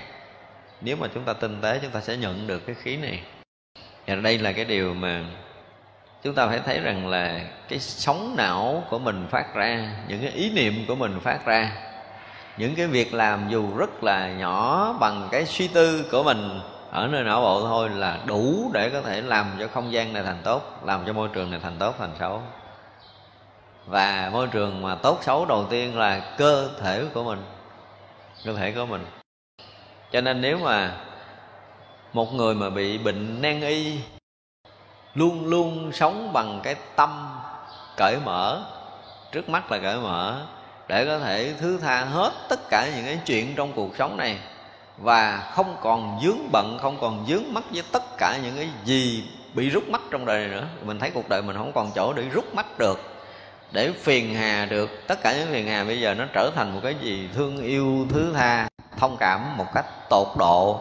Thì những bị năng y gần như là một cái liều thuốc tuyệt vời để có thể giải tỏa được cái bí tắc đó mà người ta vượt thoát đồng thời sống bằng tình thương yêu nữa.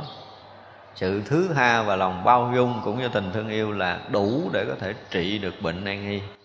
Cho nên một người bị nan y kéo dài là biết rằng người đó không có thứ tha. Người đó còn rút mắt không biết rút cái kiểu gì. Nhìn sâu vô tâm không buông bỏ được một số điều. Dù là hết sức đơn giản, người đó cũng không bỏ được. Thì những cái chuyện sâu không thể bỏ được cho nên mới mắc những cái chứng bệnh nan y. Những chuyện sâu là cái thù hằn, cái quán ghét, cái phiền hận không cởi mở được. Đó, cho nên là đầu tiên chúng ta phải tự giải phóng những cái bí kết trong não bộ, trong thành tế bào thì mới có thể chuyển hóa được những người bệnh nan y. Và bản thân với người bệnh nan y phải biết cách này để mình thoát ra. Còn không thoát không được đâu cho nên có những người mà có khi là họ bị bệnh nan y được một cái vị thầy hướng dẫn cái cách công phu tốt để mình xả ly một cách thực sự tốt sau mấy ngày tu tập, họ họ họ thoát khỏi bệnh, không có cần nhiều. Có khi trong một tháng, có khi trong vài ba tháng người đó thoát hẳn bệnh nan y mà gần như họ không sử dụng cái liều thuốc. Có những người mà cái tinh thần họ mạnh, sử dụng được cái tinh thần mạnh đó để mà có thể điều chỉnh để mà tháo gỡ rút mắt của mình thì người đó sẽ thoát bệnh mà không cần thuốc men. Thật ra có những cái bệnh mà kéo dài của mình, Dù chưa phải là bệnh nan y Thì mình phải coi lại tâm của mình trước rồi Ở đây không phải nói theo cái kiểu đạo Phật, Mà đó là một cái sự thật đang xảy ra trong cuộc sống này rồi.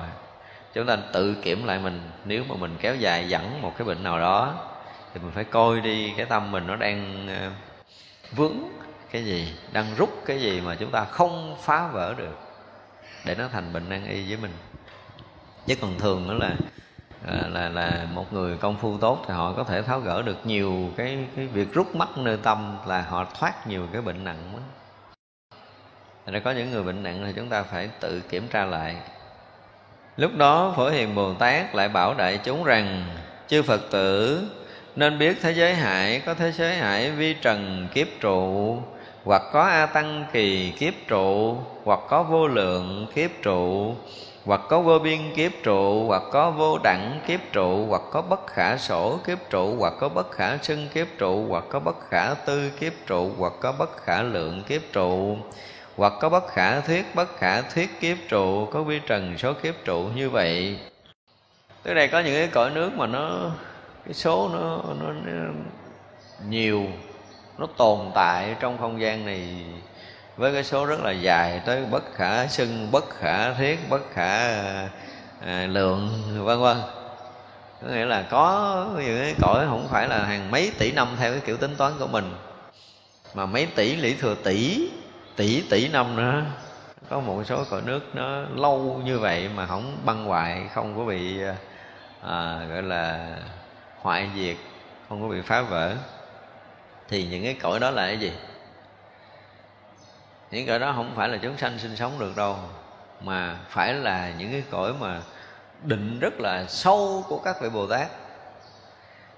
Đạt tới cái định mà gọi là thường tại định gì rồi. Cho nên những cõi đó không phá vỡ được, nó mới thành kim cang bất hoại những cõi đó kết tụ do, những cái năng lực thiền định rất là sâu của chư vị đại bồ tát và chư vị thánh hiền mới có được những cõi như vậy. Chứ còn nếu không là như chúng sanh thì khó, không có vô được mấy cõi này. Chúng ta nên biết khi mà nói chuyện về thế giới, về chúng sanh thì chúng ta nên biết một điều là có những cái cõi mà chúng ta tới không thể nào chúng ta mượn cái lực của ai đi được. Nên nhớ điều này. Đừng có nói là phật rước tôi đi không có chuyện này không có cái chuyện mà tại vì á cái cõi đó là tới đó bằng cái lực của định. Thì mình định gì mình vô. Không có định là vô đâu không có vô được. Không có định là không bao giờ vô được những cái cõi nước đó. Đó, bằng cái tâm loạn của mình đó là, là, là, là chúng ta bị dội. Không có cách nào chúng ta vào được những cái cõi thanh tịnh mà cõi của phật là cõi thanh tịnh cõi có chư đại bồ tát như nãy này là cõi hoàn toàn ánh sáng rồi mình lấy cái gì mình nhập vô được ánh sáng đó. Mình tối hù đen thui với tất cả những phiền não của mình sao nhập nổi ánh sáng đó? Không có vô được. Không có cách nào chúng ta vào được. Cái đó là nhiều khi mình tưởng tượng người, người này tưởng người gạt người kia chơi vậy thôi chứ còn không có cách nào chúng ta đi vượt qua khỏi cái tầng người của mình hết á nếu mà không có thiền định. Chúng ta ra không khỏi kiếp người đâu. Không có thiền định là chúng ta ra không được. Cho nên đạo phật cứ dạy chúng ta phải không? Từ cái khi mà đức phật trước những cái cái đời mà đức phật tu hành thành phật làm bồ tát, cũng như là đời đức phật thành phật trong cõi này của mình, thì đức phật đều dạy cho tất cả chúng ta đều phải công phu và phải đạt được cái thiền định gì để có thể vượt thoát cảnh giới nào. Đó là một cái sự thật mà muôn thuở của chư phật, ba đời mười phương tất cả chư phật đều dạy như thế, không có thể dạy khác hơn được đâu. Thật ra là nếu chúng ta mà không có công phu để vượt thoát những cái làm mê sinh tử, không có phá vỡ những cái kiết sử của mình thì không bao giờ ra khỏi kiếp người. Làm gì làm, chúng ta cũng không ra khỏi kiếp người. Kiếp của chúng sanh, tầng người trở xuống, không có cao hơn kiếp người được nếu không có đi bằng cái phước báo và thiền định. Phước báo thì đi không có nhiều, phước báo thì đi cao hơn cỡ người chút xíu. Tới cái trần trời à, tứ thiên vương trở lại, nhiều lắm là tới đế thích nhưng mà cái đời này nếu mà làm công ờ, công đức, phước đức mà để về tới cõi trời ờ, đế thích thì cũng hơi bị khó. Trong thế giới hải, nhiều kiếp trụ, phương tiện rộng lớn để trang nghiêm, mười phương cõi nước đều xem thấy số lượng sai khác, đều rành rẽ. Tức có những cái kiếp trụ mà ở đây thì ờ, thì không giải thích là do cái gì mà nó được trụ lâu dài thấy chưa? Nhưng mà nãy mình nói là do thiền định tại vì có những cõi nước thành tựu do cái công phu tu tập của nhiều nhiều các vị bồ tát. Thì đây nói là những cái kiếp trụ đó, những cái kiếp nó tồn tại trong cái tam giới này, có một cái số cõi, có một số kiếp nó tồn tại lâu dài. Thì điều này nó để thể hiện rất rõ ràng với cái thấy biết của đức phật.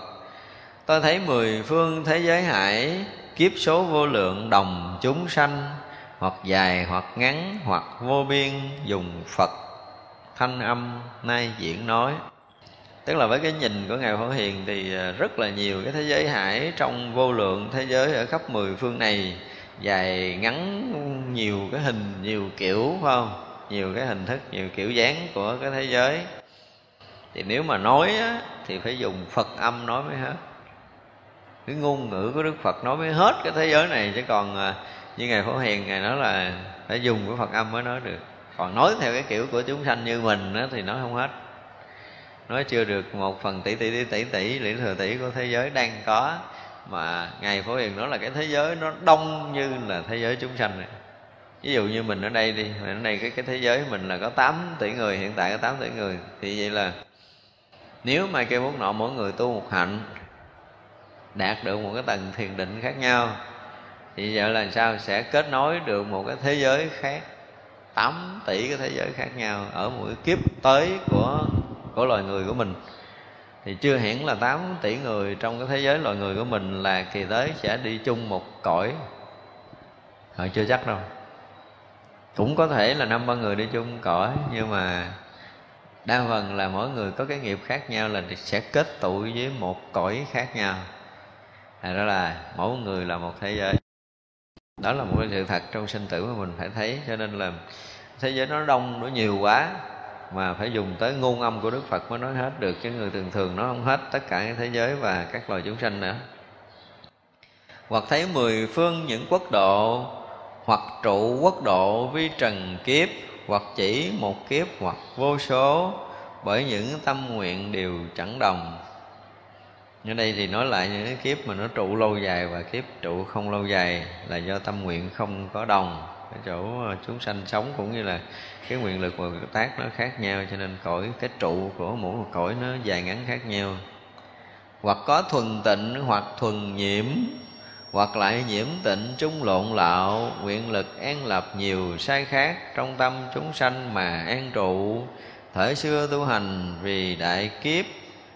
Ở đây à, các vị nói, tức là có những cõi nó thuần tịnh thôi thì cái cõi này dễ hiểu rồi. Hoặc là cõi thuần nhiễm thôi thì dễ hiểu rồi. Cõi mình là đang là cái cõi gì? Thuần tịnh hay thuần nhiễm? Nếu mà nhìn một độ nào đó thì rõ ràng nó thuần nhiễm nhưng mà hiện tại vẫn có những người đang thanh tịnh ở trong cõi của mình. Cho nên là thanh tịnh lộn lạo. Cõi này nè. Hoặc nhiễm hoặc tịnh chung lộn lạo. À, cõi của mình đó. cõi của mình là có nhiễm có tịnh đầy đủ. Thì do nguyện lực an lập khác nhau thì nhưng mà bây giờ mình thấy cõi mình là cái cõi nhiễm ô đúng không? Cái cõi dục mà cõi dục là như, như luôn luôn bị nhiễm rồi. Nhưng mà khi các vị bồ tát mà xuống cái cõi của mình á phát cái nguyện đi tới cái cõi này á thì các vị không có nhìn cõi này nhiễm giống như mình nhìn đâu. Các vị sao cũng đang an trú trong cái thiền định đang ở cái chỗ thanh tịnh. Cho nên ở cõi này các vị vẫn thanh tịnh bình thường vẫn an lạc bình thường vẫn ở trong định với cái trí tuệ giác ngộ mình bình thường không có phải là nhiễm như cái cõi nhiễm. Không có chuyện này. Nhiễm là mình nhiễm chứ còn các vị bồ tát là không có. Thời xưa tu hành, vi trần kiếp, được thế giới hải thanh tịnh lớn, cảnh giới chư phật đều trang nghiêm, trụ mãi vô biên, kiếp rộng lớn. Đó, ở đây bây giờ bắt đầu mới nói tới cái chuyện mà trụ lâu nè. Tức là sở dĩ mà thành hình một cái cõi quốc nào đó, mà cái kiếp số của cõi quốc đó nó kéo dài tuổi thọ của cái thế giới nó kéo dài là do đâu? Thời xưa tu hành vi trần kiếp có nghĩa là tu quá nhiều đời, nhiều kiếp thời xưa rồi. Và quá nhiều cái thế giới, quá nhiều cái nguyện lực của chư đại bồ tát đã thành tựu được những cái trang nghiêm, cảnh giới chư phật đều trang nghiêm. Đó, đã từng căn nghiêm cảnh giới chư Phật, trang nghiêm tâm, tịnh độ tâm, tịnh tâm, tức là tịnh tịnh Phật quốc độ của mình cho nên đã từng trang nghiêm cõi giới Phật rồi. Ở trong cảnh giới chư Phật là nói tới cái từ gọi là cái gì? Là bất sanh bất diệt rồi. Cho nên hình thành cái cõi quốc đó là trụ mãi vô biên kiếp rộng lớn. Không thể nghĩ lường được bằng cái đầu của chúng ta đâu. Ra là cái số có nhiều cái thế giới như vậy chứ không phải là không có dùng bủ quang minh để đặt tên hoặc tên đẳng âm diệu nhãn tạng, tên ly quang minh và hiền kiếp.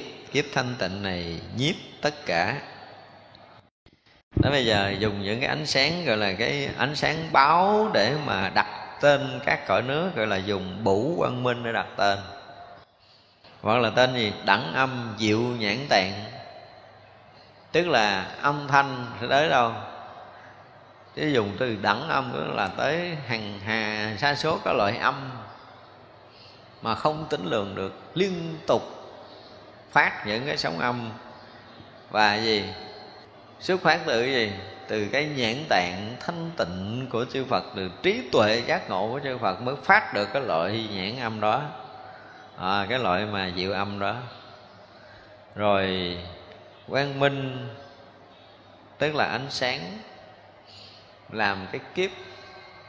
Thì chỉ rõ ràng là cái kiếp đó nó hiện trong ánh sáng hiện trong cái diệu âm hiện trong cái sự giác ngộ giải thoát trong cái chánh pháp nhãn tạng chứ không phải là hiện cái kiểu mà một thế giới vật chất như chúng ta đang đi đứng ở đây. À, thế giới mình là một thế giới có vật chất. Và tất cả những cái đó là gì? Ở trong cái kiếp thanh tịnh. Rõ ràng là ở trong cái cảnh giới thiền định mới tạo thành cái cõi nước đó được mới có âm, âm thanh mới có ánh sáng vi diệu đó. Có kiếp thanh tịnh một phật hiện hoặc trong một kiếp nhiều phật hiện. Vô tận phương tiện đại nguyện lực vào trong tất cả thời gian kiếp. Thật sự trong cái lịch sử nhân loại của mình thì từ xưa giờ chỉ có ờ, một đức phật hiện thôi đúng không? Nhân loại chưa có phật thứ hai chưa, trong lịch sử nhân loại chưa có thấy đức phật nào khác.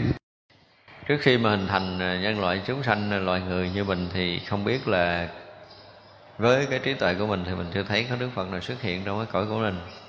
Nhưng mà có những cái cõi khác á thì à, hết đức phật này xuất hiện nhầm đức vàng có đức phật khác xuất hiện à. Có những cái cõi rộng lớn mênh mang quá thì nhiều đức phật xuất hiện cùng một lúc để có thể độ sanh mới mới đủ, có những cõi lớn. Với cõi của mình thì nó có một xíu siêu à. Có nhiều cái cõi là chúng sanh không thể tính đếm được. Mà có những cái cõi chúng sanh đông không thể tính đếm được, do kết tụ hằng hà sẽ xuất hiện căn thì do họ sống trong cái cõi nước mênh mông rộng lớn quá, chư Phật, chư Bồ Tát đầy ở trong cõi nước đó để độ sanh. Thật ra cái cõi của mình, trong cái kiếp sống của mình thì mình thấy trải qua nhiều ngàn năm lịch sử rồi, thì chỉ có mới có một Đức Phật thôi. Thật ra ở đây nói là vô tận phương tiện và đại nguyện lực của chư Phật. Cho nên là tới có khi đồng lúc nhiều Đức Phật xuất hiện và cũng có những cái cõi có một Đức Phật mà thôi. Hoặc vô lượng kiếp vào một kiếp, hoặc lại một kiếp vào nhiều kiếp. Tất cả kiếp hải, phương tiện, môn, thập phương, quốc độ đều hiện rõ. Vô lượng kiếp nó hiện còn một kiếp, mà một kiếp nó hiện vô lượng kiếp. Thì cái này là cái gì? Như mình nếu mình nói mà hiểu cái này thì chắc chắn chúng ta không hiểu được. Tại vì á, với mình còn trong tâm thức á, thì mình còn có khái niệm là hồi nãy và bây giờ khoảng chút nữa. Có nghĩa là gì? Cái không gian và th- cái thời gian nó có. Khi thời gian có là có cái thức tâm hoạt động. Chúng ta nên biết điều này nha. Khi chúng ta tắt hết cái sự hoạt động của tâm thức rồi á, thì hồi nãy không có và không có một chút nữa. Có bây giờ không? Có bây giờ cũng không đúng luôn. Không có bây giờ. Cái hiện tiền nó nó không phải là thời gian. Hiện tiền chỉ là sự hiện tiền thôi. Đây là cái mà chúng ta phải biết, cái sự hiện tiền đó nó mất bóng hoàn toàn cái thời gian. Và rõ ràng không gian nó cũng không có. Cho nên trong cái khoảnh khắc hiện tiền là nó hiện ra hằng hà, xa số kiếp liền đó nha.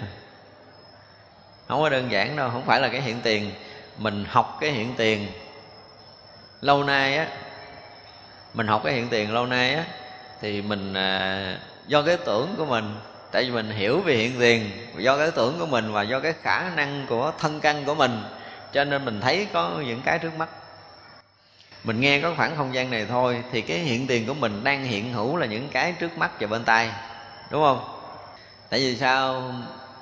Tại vì cái khả năng của lục căn thấy chừng đó. Mình chưa có ra ngoài cái thức để mà nhận cái hiện tiền. Nhưng một phen mà mình bước ra ngoài cái thức tâm để nhận cái hiện tiền rồi á thì một chót lá này là hết cái vũ trụ này. Không phải tưởng tượng rồi nha. Chết đi tưởng tượng rồi mới biết tới cảnh giới này.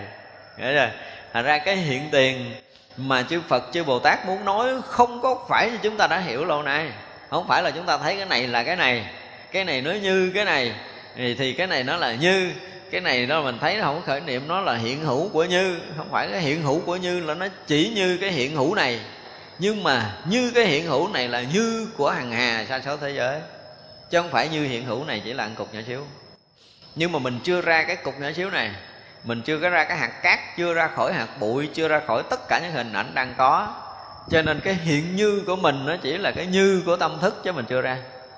Đến một cái lúc nào mà thực sự chúng ta hiểu về cái như cho nên cái như từ trước giờ là chúng ta chưa có nói hết. Thực sự hiểu biết về cái như, thì một mãi tơ đang hiện của giữa hư không này là như pháp giới. Không khác pháp giới này. Và toàn pháp giới này chỉ hiện trong một mãi tơ nhỏ nhiệm, trong một cái sát na rất nhỏ đang hiện tiền như. Nhưng mà trong cái khoảng sát na nhỏ nhiệm hiện tiền như đó là hiện toàn diện cái pháp giới này hiểu nữa không? Chết liền. Chết liền tâm thức thì hy vọng có cảm nhận, chứ hiểu là không hiểu được đâu. Cho nên khi mà nói tất cả các pháp là hiện hữu như, thì mình cứ tưởng rằng nó hiện hữu là tất cả những cái mà mình nhận nè, cho nên mình hiểu mình cũng gật đầu là hiện hữu như, đúng không? Mình học đạo lâu nay rồi, mình cũng gật đầu hiện hữu như, mà thực sự cảnh giới như thì không phải là lớn như mình tưởng. Không lớn nói như hạt cát à. Nhưng mà hạt cát này là nó chứa hết cái pháp giới mười phương giống như đoạn trước đức phật nói. Nó không có lớn rồi nó chỉ là đầu ngọn cỏ thôi. Nó chỉ là đầu cộng long thôi. Nó chứa hàng tỷ tỷ cái thế giới trong đó. Nhưng mà đây không phải là sự tưởng tượng mà nó rõ ràng là nó hiện rõ ràng như vậy. Không phải là chúng ta mở mắt ra để thấy. Không phải, không có. Xài còn xài lục căn là chắc chắn chúng ta thấy những cái hiện này gọi là như. Cho nên nó là mình đang hiện cái gì? À, tôi mở mắt tôi thấy tôi không khởi niệm. Tôi thấy là tôi thanh tịnh tôi thấy là ừ, tôi có cái biết tôi có cái tri. Nhưng mà cái biết cái tri cũng là cái tầng biết tầng tri của tâm thức. Còn cái tri á, mà là khắp tri á chúng ta sẽ nhận biết rằng toàn tri hiện hữu. Thì cái tri đó không phải là trong cái tưởng của mình là mình cái khoảng mình thấy tới đâu là cái tri nó hiện tới đó. Không phải như vậy. Thấy của mình tới đó chỉ là cái thấy cái ngần khu biệt của thân căn. Cho nên một lúc mà chúng ta ra ngoài thân căn một lần, thì à, không cần mở con mắt ra, không cần mở con mắt thịt ra. Chúng ta thấy, biết một một lần của khắp cái vũ trụ này thì rõ ràng là từng cái phân tử rất nhỏ li ti giữa hư không này hiện cái toàn tri của pháp giới, chứ không phải là chúng ta tri toàn pháp giới, trong đó tri cái hạt cát chúng ta nên nhớ điều này. Cho nên cái này nó cũng dễ hỏi những người không chuyên môn lắm. Bây giờ ví dụ như giờ tự nhiên mình ngồi thiền, có những người nói chuyện là mình ngồi thiền xong cái tâm mình nó yên lặng, cái mình vào cảnh giới định, đúng không? Vào cảnh giới định cái là lúc đó mình là hết hay biết cái thân rồi, không mới xài thân căn ngũ quẩn nữa là cái mình cái thấy mình bắt đầu nó rộng ra, nó rộng ra, nó rộng ra, thấy mình biết khắp hết tất cả mọi cái thì ra người này à, là là là là, là, là, là tu chứng rồi không? Chứng hỏi một câu chết liền. Đó bây giờ nè trong cái lúc mà mình đang rộng khắp đó đi thì đương nhiên mình là khắp. Nhưng mà cái khắp của mình hiện đang có so với hạt cát lớn hay nhỏ? Trả lời đi lớn hay nhỏ? Cho nên nói ví dụ như cái câu mình nói là khi mình nhập trong đó thì mình là cái gì? Mình là ngọn cỏ, mình là cành lá, mình là bông hoa, mình là trời đất trăng sao, mình là bàn, là ghế, là tất cả mọi cái. Thì vậy là cái này cũng là mình, đúng không? Nhưng mà mình là cái này, nó khác với cái hư không rộng lớn kia hay là giống nhau? Giống nhau như thế nào và khác nhau như thế nào? Trả lời được mới được gọi là trí tuệ giác ngộ. Khác không? Khác hay là giống với hư không? Nó là có hình tướng thì đương nhiên là khác rồi. Mình thấy cái này có hình tướng là sẽ khác. Nhưng mà cái thật tướng của cái tướng này không phải là mình tưởng tượng. Cái thật tướng đó là không, cho nên nó đồng với cái không là mình sai. Không có cái chuyện là do nó không tướng, cho nên nó bự. Cái chuyện đó mà nói cho mình nghe, có một vị thiền sư giảng kiểu đó nha hồi đó tôi cũng tin cái câu nói đó ghê, nhưng mà sao này tôi nói, ủa, không phải. Tôi tưởng tượng. Không phải là do nó không tướng là nó rộng không phải do nó không tướng mà nó lớn, mà nó đang hiện cái tướng đó mà nó trùm thiệt luôn á. Khắp pháp giới này. Ra tới cái cảnh giới như đó đó, là hạt bụi là gì? Là như pháp giới như không? Mới gọi là như. Còn hạt bụi, như hạt bụi là sai rồi. Cái đồng hồ này như cái đồng hồ. Cái lá cây như lá cây là sai rồi. Là mình còn ở trong cảnh giới tâm thức khi vượt ra cảnh giới tâm thức rồi thì hạt bụi là như pháp giới. Khi vượt ra cảnh giới tâm thức rồi là hư không này là như phật. Dám tin không? Tin thì không dám là hư không này sao thành phật, cho nên lễ lại hư không, mình đâu có dám đâu. Cho nên tới cái chỗ này nó kinh khủng lắm. Tới chỗ này nè, mình mà không có ra ngoài thực sự á mà mình dùng cái đầu để mình tưởng thì chắc chắn là không có cách nào mình có thể tưởng được. Cho nên đức phật không muốn cho mình xài cái đầu trong cái chỗ này. Tại cái chỗ này rõ ràng là nó hiện hữu mười phương pháp giới. Chỉ cần một điểm rất là nhỏ bằng đầu một phần triệu cái đầu cộng long của con thỏ, bằng một phần triệu thôi, nó cũng dung chứa hàng hà sa số thế giới ở khắp mười phương.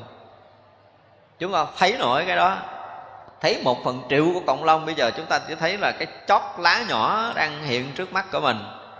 Nếu mà mình thấy trên cái chót lá đó mà không hiện hữu pháp giới mười phương, mà thấy cái chót lá nó chỉ là chót lá, thì rõ ràng là mình thấy cũng như vậy. Cái chót lá nó như nó hiện nó hiện như màu xanh, nó hiện như màu vàng, nó hiện như màu đỏ, nó hiện như nó đang hiện, đúng không? Là mình hiểu nó cái hiện đang hiện đó là cái nhận hiểu của nhãn thức rồi chưa ra chưa ra đâu. Cho nên đừng có nói là tôi thấy tôi không khởi niệm tôi, tôi biết tôi tâm tôi thanh tịnh. Rồi lúc nào tôi cũng tri cái là, là tôi tri lên mắt tôi tri lên tai tri lên mũi tri lên lưỡi toàn tri. Tri cái đó là chưa thật tri tri đó là chỉ là cái biết của thức. Thức là tri. Cho nên cái tri trên thân căn chỉ là cái tri của thức. Chứ nào mà dứt ra ngoài cái thức để mà có cái tri gọi là toàn tri á thì thân căn ngũ quẩn pháp giới chúng sanh là đều được thấy một lượt trong một cái hạt bụi mà thôi. Chứ không phải thấy khắp pháp giới này nữa. Nhưng mà một bụi đó nó hiện toàn pháp giới. Đó là một điều mà vượt ngoài tâm thức. Không có thể nói là tưởng tượng được. Tưởng tượng không tới nổi. Nhớ tưởng là chỉ còn toàn tâm tưởng thôi, chứ còn phải thấy hiện thực nó không phải là tưởng cho nên cái hiện hữu đó nó luôn luôn, cái hiện thực nó luôn luôn hiện hữu. Và chỉ là cái hiện hữu đó, cái hiện hữu đó là hiện hữu chứ không phải là chỉ cái hiện hữu nữa. Cái hiện thực đó là như vậy. Thì mà cái như vậy không có phải là như vậy đó đó thì nó mới thực sự là như vậy. Cái kiểu nói như nó gần gần gần gần gần gần gần tới bờ nói như vậy. Ra khi mà chúng ta thấy rằng một kiếp mà hiện tất cả các kiếp, một hạt bụi hiện tất cả vô lượng cái sinh tử muôn vạn kiếp của chúng sanh, nếu chúng ta thấy được. Và muôn vạn kiếp sinh tử của chúng sanh và muôn vạn hạnh tu của chư Bồ Tát đều hiện trong một hạt bụi, trong một sát na mà chúng ta có thể thấy hết. Thì đó mới được gọi là khai tuệ. Thành ra tới giữa bản kinh quan nghiêm, tới những đoạn này để chúng ta thấy rằng cái tuệ của Phật đạo nó là một cái gì kinh khủng khủng lắm. Chúng ta có thể nói bằng cái tâm phàm và không thể hiểu bằng cái hiểu của tâm thức mà hiểu nổi cảnh giới như lai. Từ xưa giờ mình nói như lai là mình chưa có cái điều kiện để mà nói hết nhiều điều. Để thấy rằng là đó là một cái cảnh giới phật cảnh giới hiện tiền, như lai cảnh giới hiện tiền, bình đẳng pháp giới cảnh giới hiện tiền bình đẳng không có nghĩa là không so sánh. Bình đẳng là không có nghĩa nha. Nếu còn nghĩa là không bình đẳng. Cho nên cái nghĩa không so sánh được gọi là bình đẳng là sai. Cái bình đẳng tuyệt đối nó tuyệt hết tất cả các nghĩa lý của nó. Tuyệt hết tất cả những khẳng định, phủ định, tuyệt hết tất cả những cái khái niệm thì mới tới cảnh giới được gọi là bình đẳng. Bình đẳng nó không có so sánh còn so sánh đâu còn bình đẳng nữa. Cho nên có cái nghĩa, có nghĩa là so sánh, có khẳng định, phủ định, có nghĩa là so sánh. Còn khái niệm là còn so sánh. Để là muốn hiểu được cảnh giới bình đẳng là phải tuyệt mất cái khái niệm, tuyệt mất định nghĩa, tuyệt đất khẳng định, phủ định, tuyệt hết tất cả những so sánh và phân biệt nơi tâm thức. Thì hiện hữu sự bình đẳng tuyệt đối. Và bình đẳng tuyệt đối có nghĩa là gì? Là hạt cát chính là vũ trụ mênh mông. Hạt cát chính là vũ trụ mênh mông, Chứ không phải là nó sẽ là hay là cái gì khác hết đó. Cho nên là sắc chẳng khác không, Tới cảnh giới này mới thật sự là sắc chẳng khác không nè. Vì hạt cát là vũ trụ. Vũ trụ là một hạt cát. Hằng hà sa số kiếp sinh tử chỉ hiện trong hạt cát. Một hạt cát có thể thấu được hằng hà sa số kiếp sinh tử, tới chỗ đó mới được gọi là bình đẳng chỗ này không thể dùng đầu để hiểu được đâu thì đó mới gọi là một kiếp hiện vô số kiếp, vô số kiếp hiện một kiếp ở đây mà trong kinh muốn nói. Còn nếu không chúng ta là hiểu cái kiểu gì á, hiểu kiểu gì chúng ta không có hiểu nổi cái chuyện này đâu. Và ra tới một cái cảnh giới nào đó mà như hồi trước giờ chúng tôi hay nói đi nói lại á, là khi một vị bồ tát đã nhập trong định thì tuyệt mất cái thời gian. Vì vậy mà tất cả chư phật khắp pháp giới mười phương đã từng thuyết cái bài pháp như thế nào. Nghe cái sát na vừa nhập định đó là thấy tất cả, nghe tất cả, hiểu tất cả cái bài pháp của chư phật mười phương một lượt, không có xê dịch. Không cần phải quán chiếu, không cần phải trải qua thời gian và không gian, gọi là khai tuệ.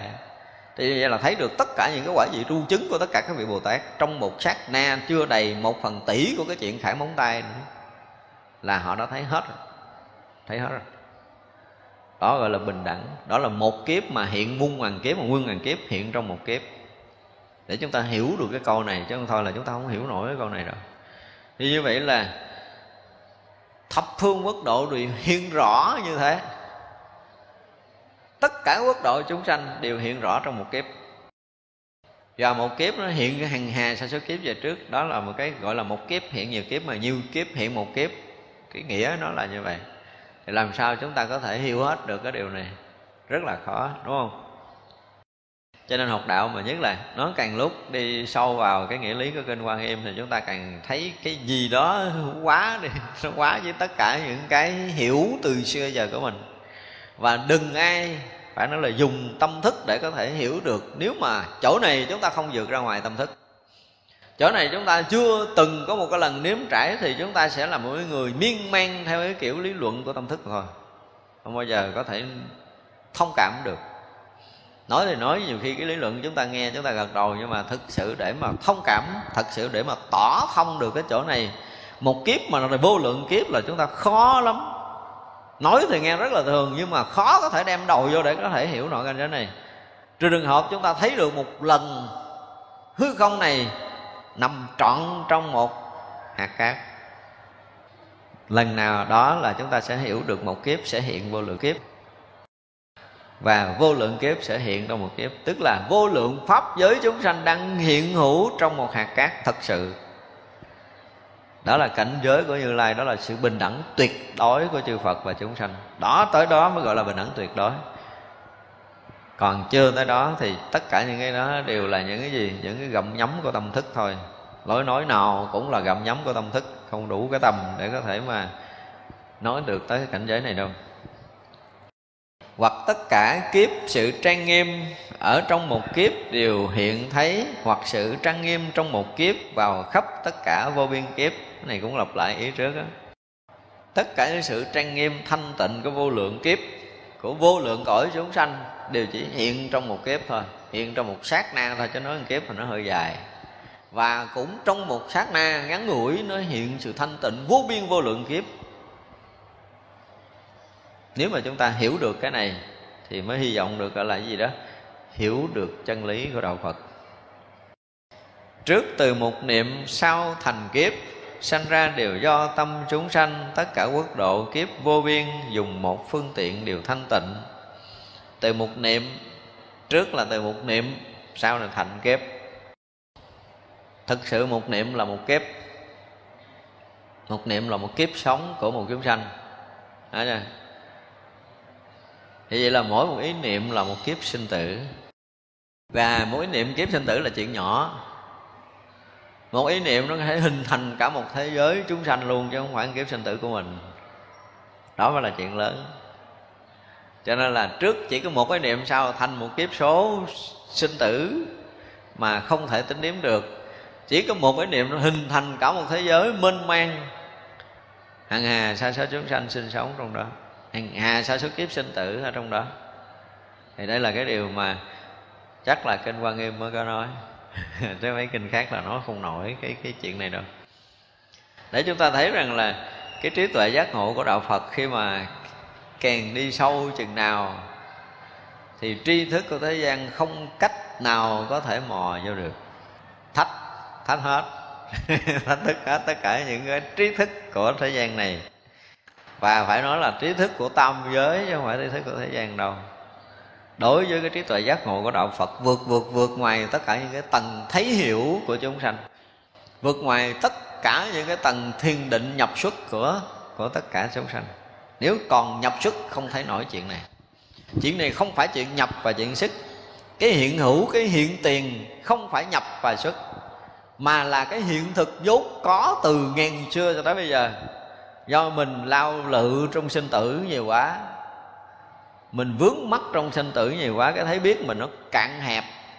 Mà khi nào mà chúng ta phá vỡ tất cả những cái cạn hẹp, cái ràng buộc, cái khu biệt riêng tư của một kiếp chúng sanh rồi á chúng ta mở toan thực sự cái kiếp sống của chúng sanh, không còn là chúng sanh nữa. Chúng sanh không phải là chúng sanh thì chúng sanh đó mới khả năng thấy, biết được chỗ này.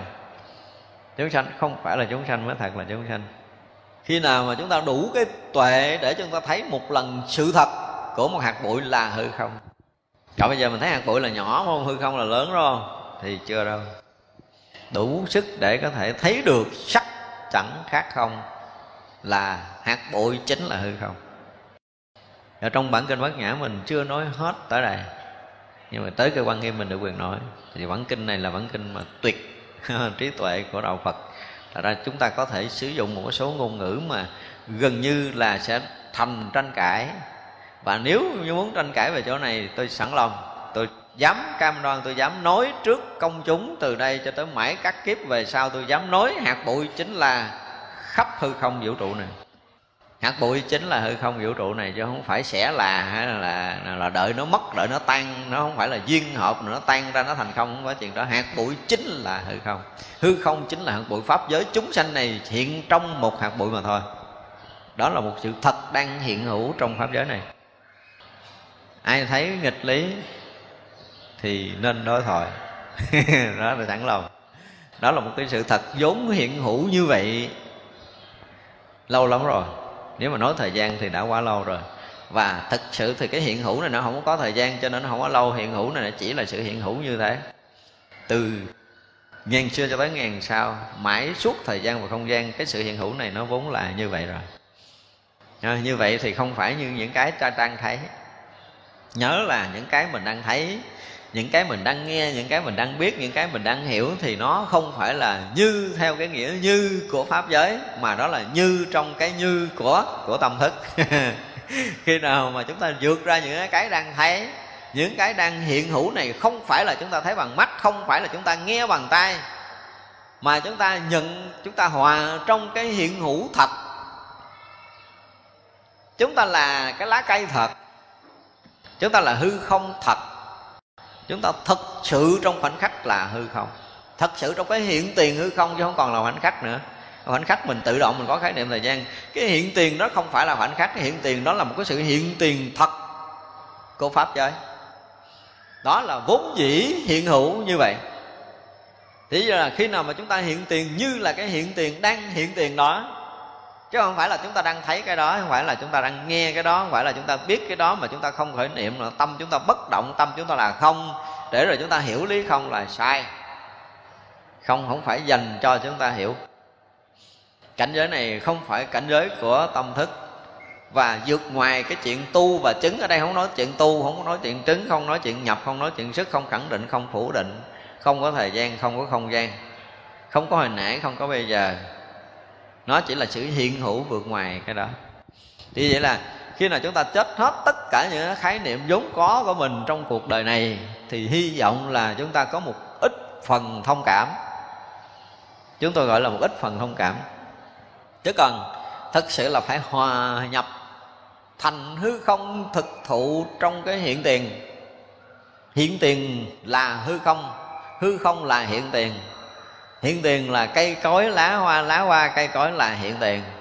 Là tất cả những cái hiện tiền là hiện tiền đó chứ không phải là chỉ hiện tiền nữa. Không phải đi chỉ đi nói chỉ nói ngồi chỉ ngồi nằm chỉ nằm giống như những cái kiểu lôm cơm kìa. À, hồi xưa chúng tôi rất là mê cái quyển đó nhưng mà sau này mình thấy nó không phải là đi chỉ đi nói chỉ nói đứng chỉ đứng ngồi chỉ ngồi cười chỉ cười đó nữa. Còn xa lắm với cái chỗ này. Nó là hiện hữu hiện hữu là hiện hữu chứ không phải là chỉ hiện hữu là phải hiện hữu là như hiện hữu nữa là hiện hữu là hiện hữu. Mỗi mỗi là hiện hữu. Không có nói mới, không nói cũ, không nói trước, không nói sau, không nói trong, không nói ngoài, không nói gì hết. Nó là hiện hữu, chỉ là hiện hữu. Tạm mượn cái ngôn từ hiện hữu để nó là cái hiện hữu đó mà thôi. Không có khác hơn được đến một lúc mà chúng ta không làm sao khác hơn được cái hiện hữu này là xem như chúng ta xong cái việc mà mình đang muốn làm. Và không ai có khả năng làm khác. Tới cái cảnh giới mà người ta làm khác hơn cũng không làm khác được. Mà mình cũng không còn chỗ nào để có thể khác hơn được.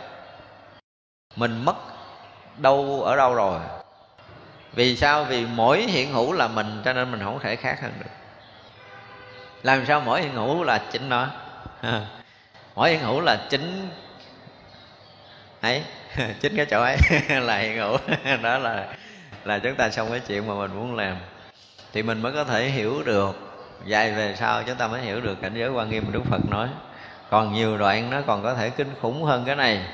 Nhưng mà ít ra chúng ta phải có được cái này, làm mà vốn liếng đúng không? Đó là cái bước nhịp để đi vào sự hiện hữu của của hiện hữu và bất kỳ cái sự hiện hữu nào, dù là với cái khái niệm mình là một mảy may nhỏ nhiệm của một cái đầu mãi tơ, một phần ngàn của một mãi tơ, như đó cũng là cái hiện hữu của pháp giới. Khi nào chúng ta thấy được một lần như vậy là coi như chúng ta khai tuệ. Là chúng ta nghĩ ha. Chiều chúng ta học tiếp.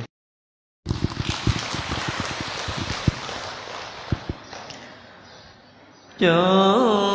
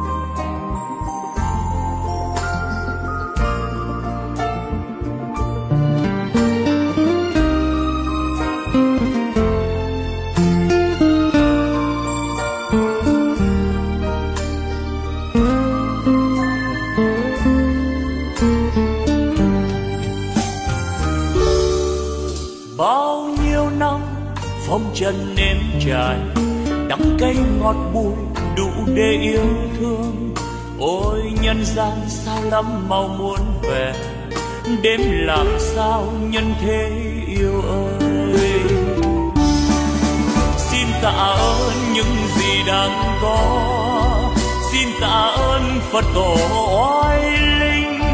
Xin tạ ơn chư vị thánh hiền. Xin tạ ơn đất trời sông núi. Xin tạ ơn vũ trụ mênh mông. Xin đa tạ, xin trọng ơn tất cả đã cho tôi hương vị cuộc đời đã cho tôi vị ngọn trần gian, đã cho tôi niềm đau nhân thế, đã cho tôi trí huệ tuyệt vời. Để bây giờ đạo đời tỏ ràng ánh đạo vang tỏa khắp nhân gian, ôi cực lạc, ôi niết bàn miên việt nơi muôn ngàn hoa rộ nở. Âm nhạc reo vui khắp chốn trần gian.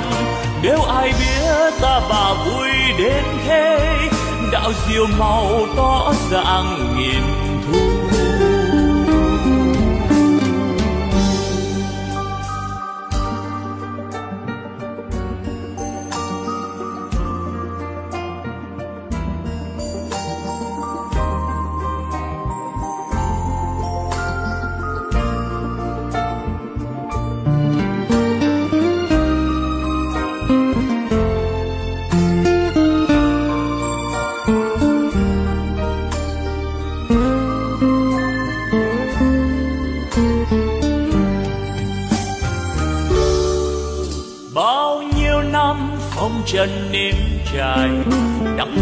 ngọt bùi đủ để yêu thương. Ôi nhân gian sao lắm mau muốn về, đêm làm sao nhân thế yêu ơi. Xin tạ ơn những gì đang có, xin tạ ơn phật tổ oai linh. Xin tạ ơn chư vị thánh hiền, xin tạ ơn đất trời sông núi tạ ơn vũ trụ mênh mông. Xin đa tạ, xin trọng ơn tất cả đã cho tôi hương vị cuộc đời, đã cho tôi vị ngọt trần gian, đã cho tôi niềm đau nhân thế, đã cho tôi trí huệ tuyệt vời. Giờ đạo đời tỏ ràng ánh đạo vang tỏa khắp nhân gian. Ôi cực lạc, ôi nghĩa bàn miên việt ôi thế giới muôn ngàn hoa rộ nở, âm nhạc reo vui khắp chốn trần gian. Nếu ai biết ta bà vui đến thế, đạo diệu màu tỏ ràng nghìn nếu ai biết ta bà vui đến thế đạo diệu màu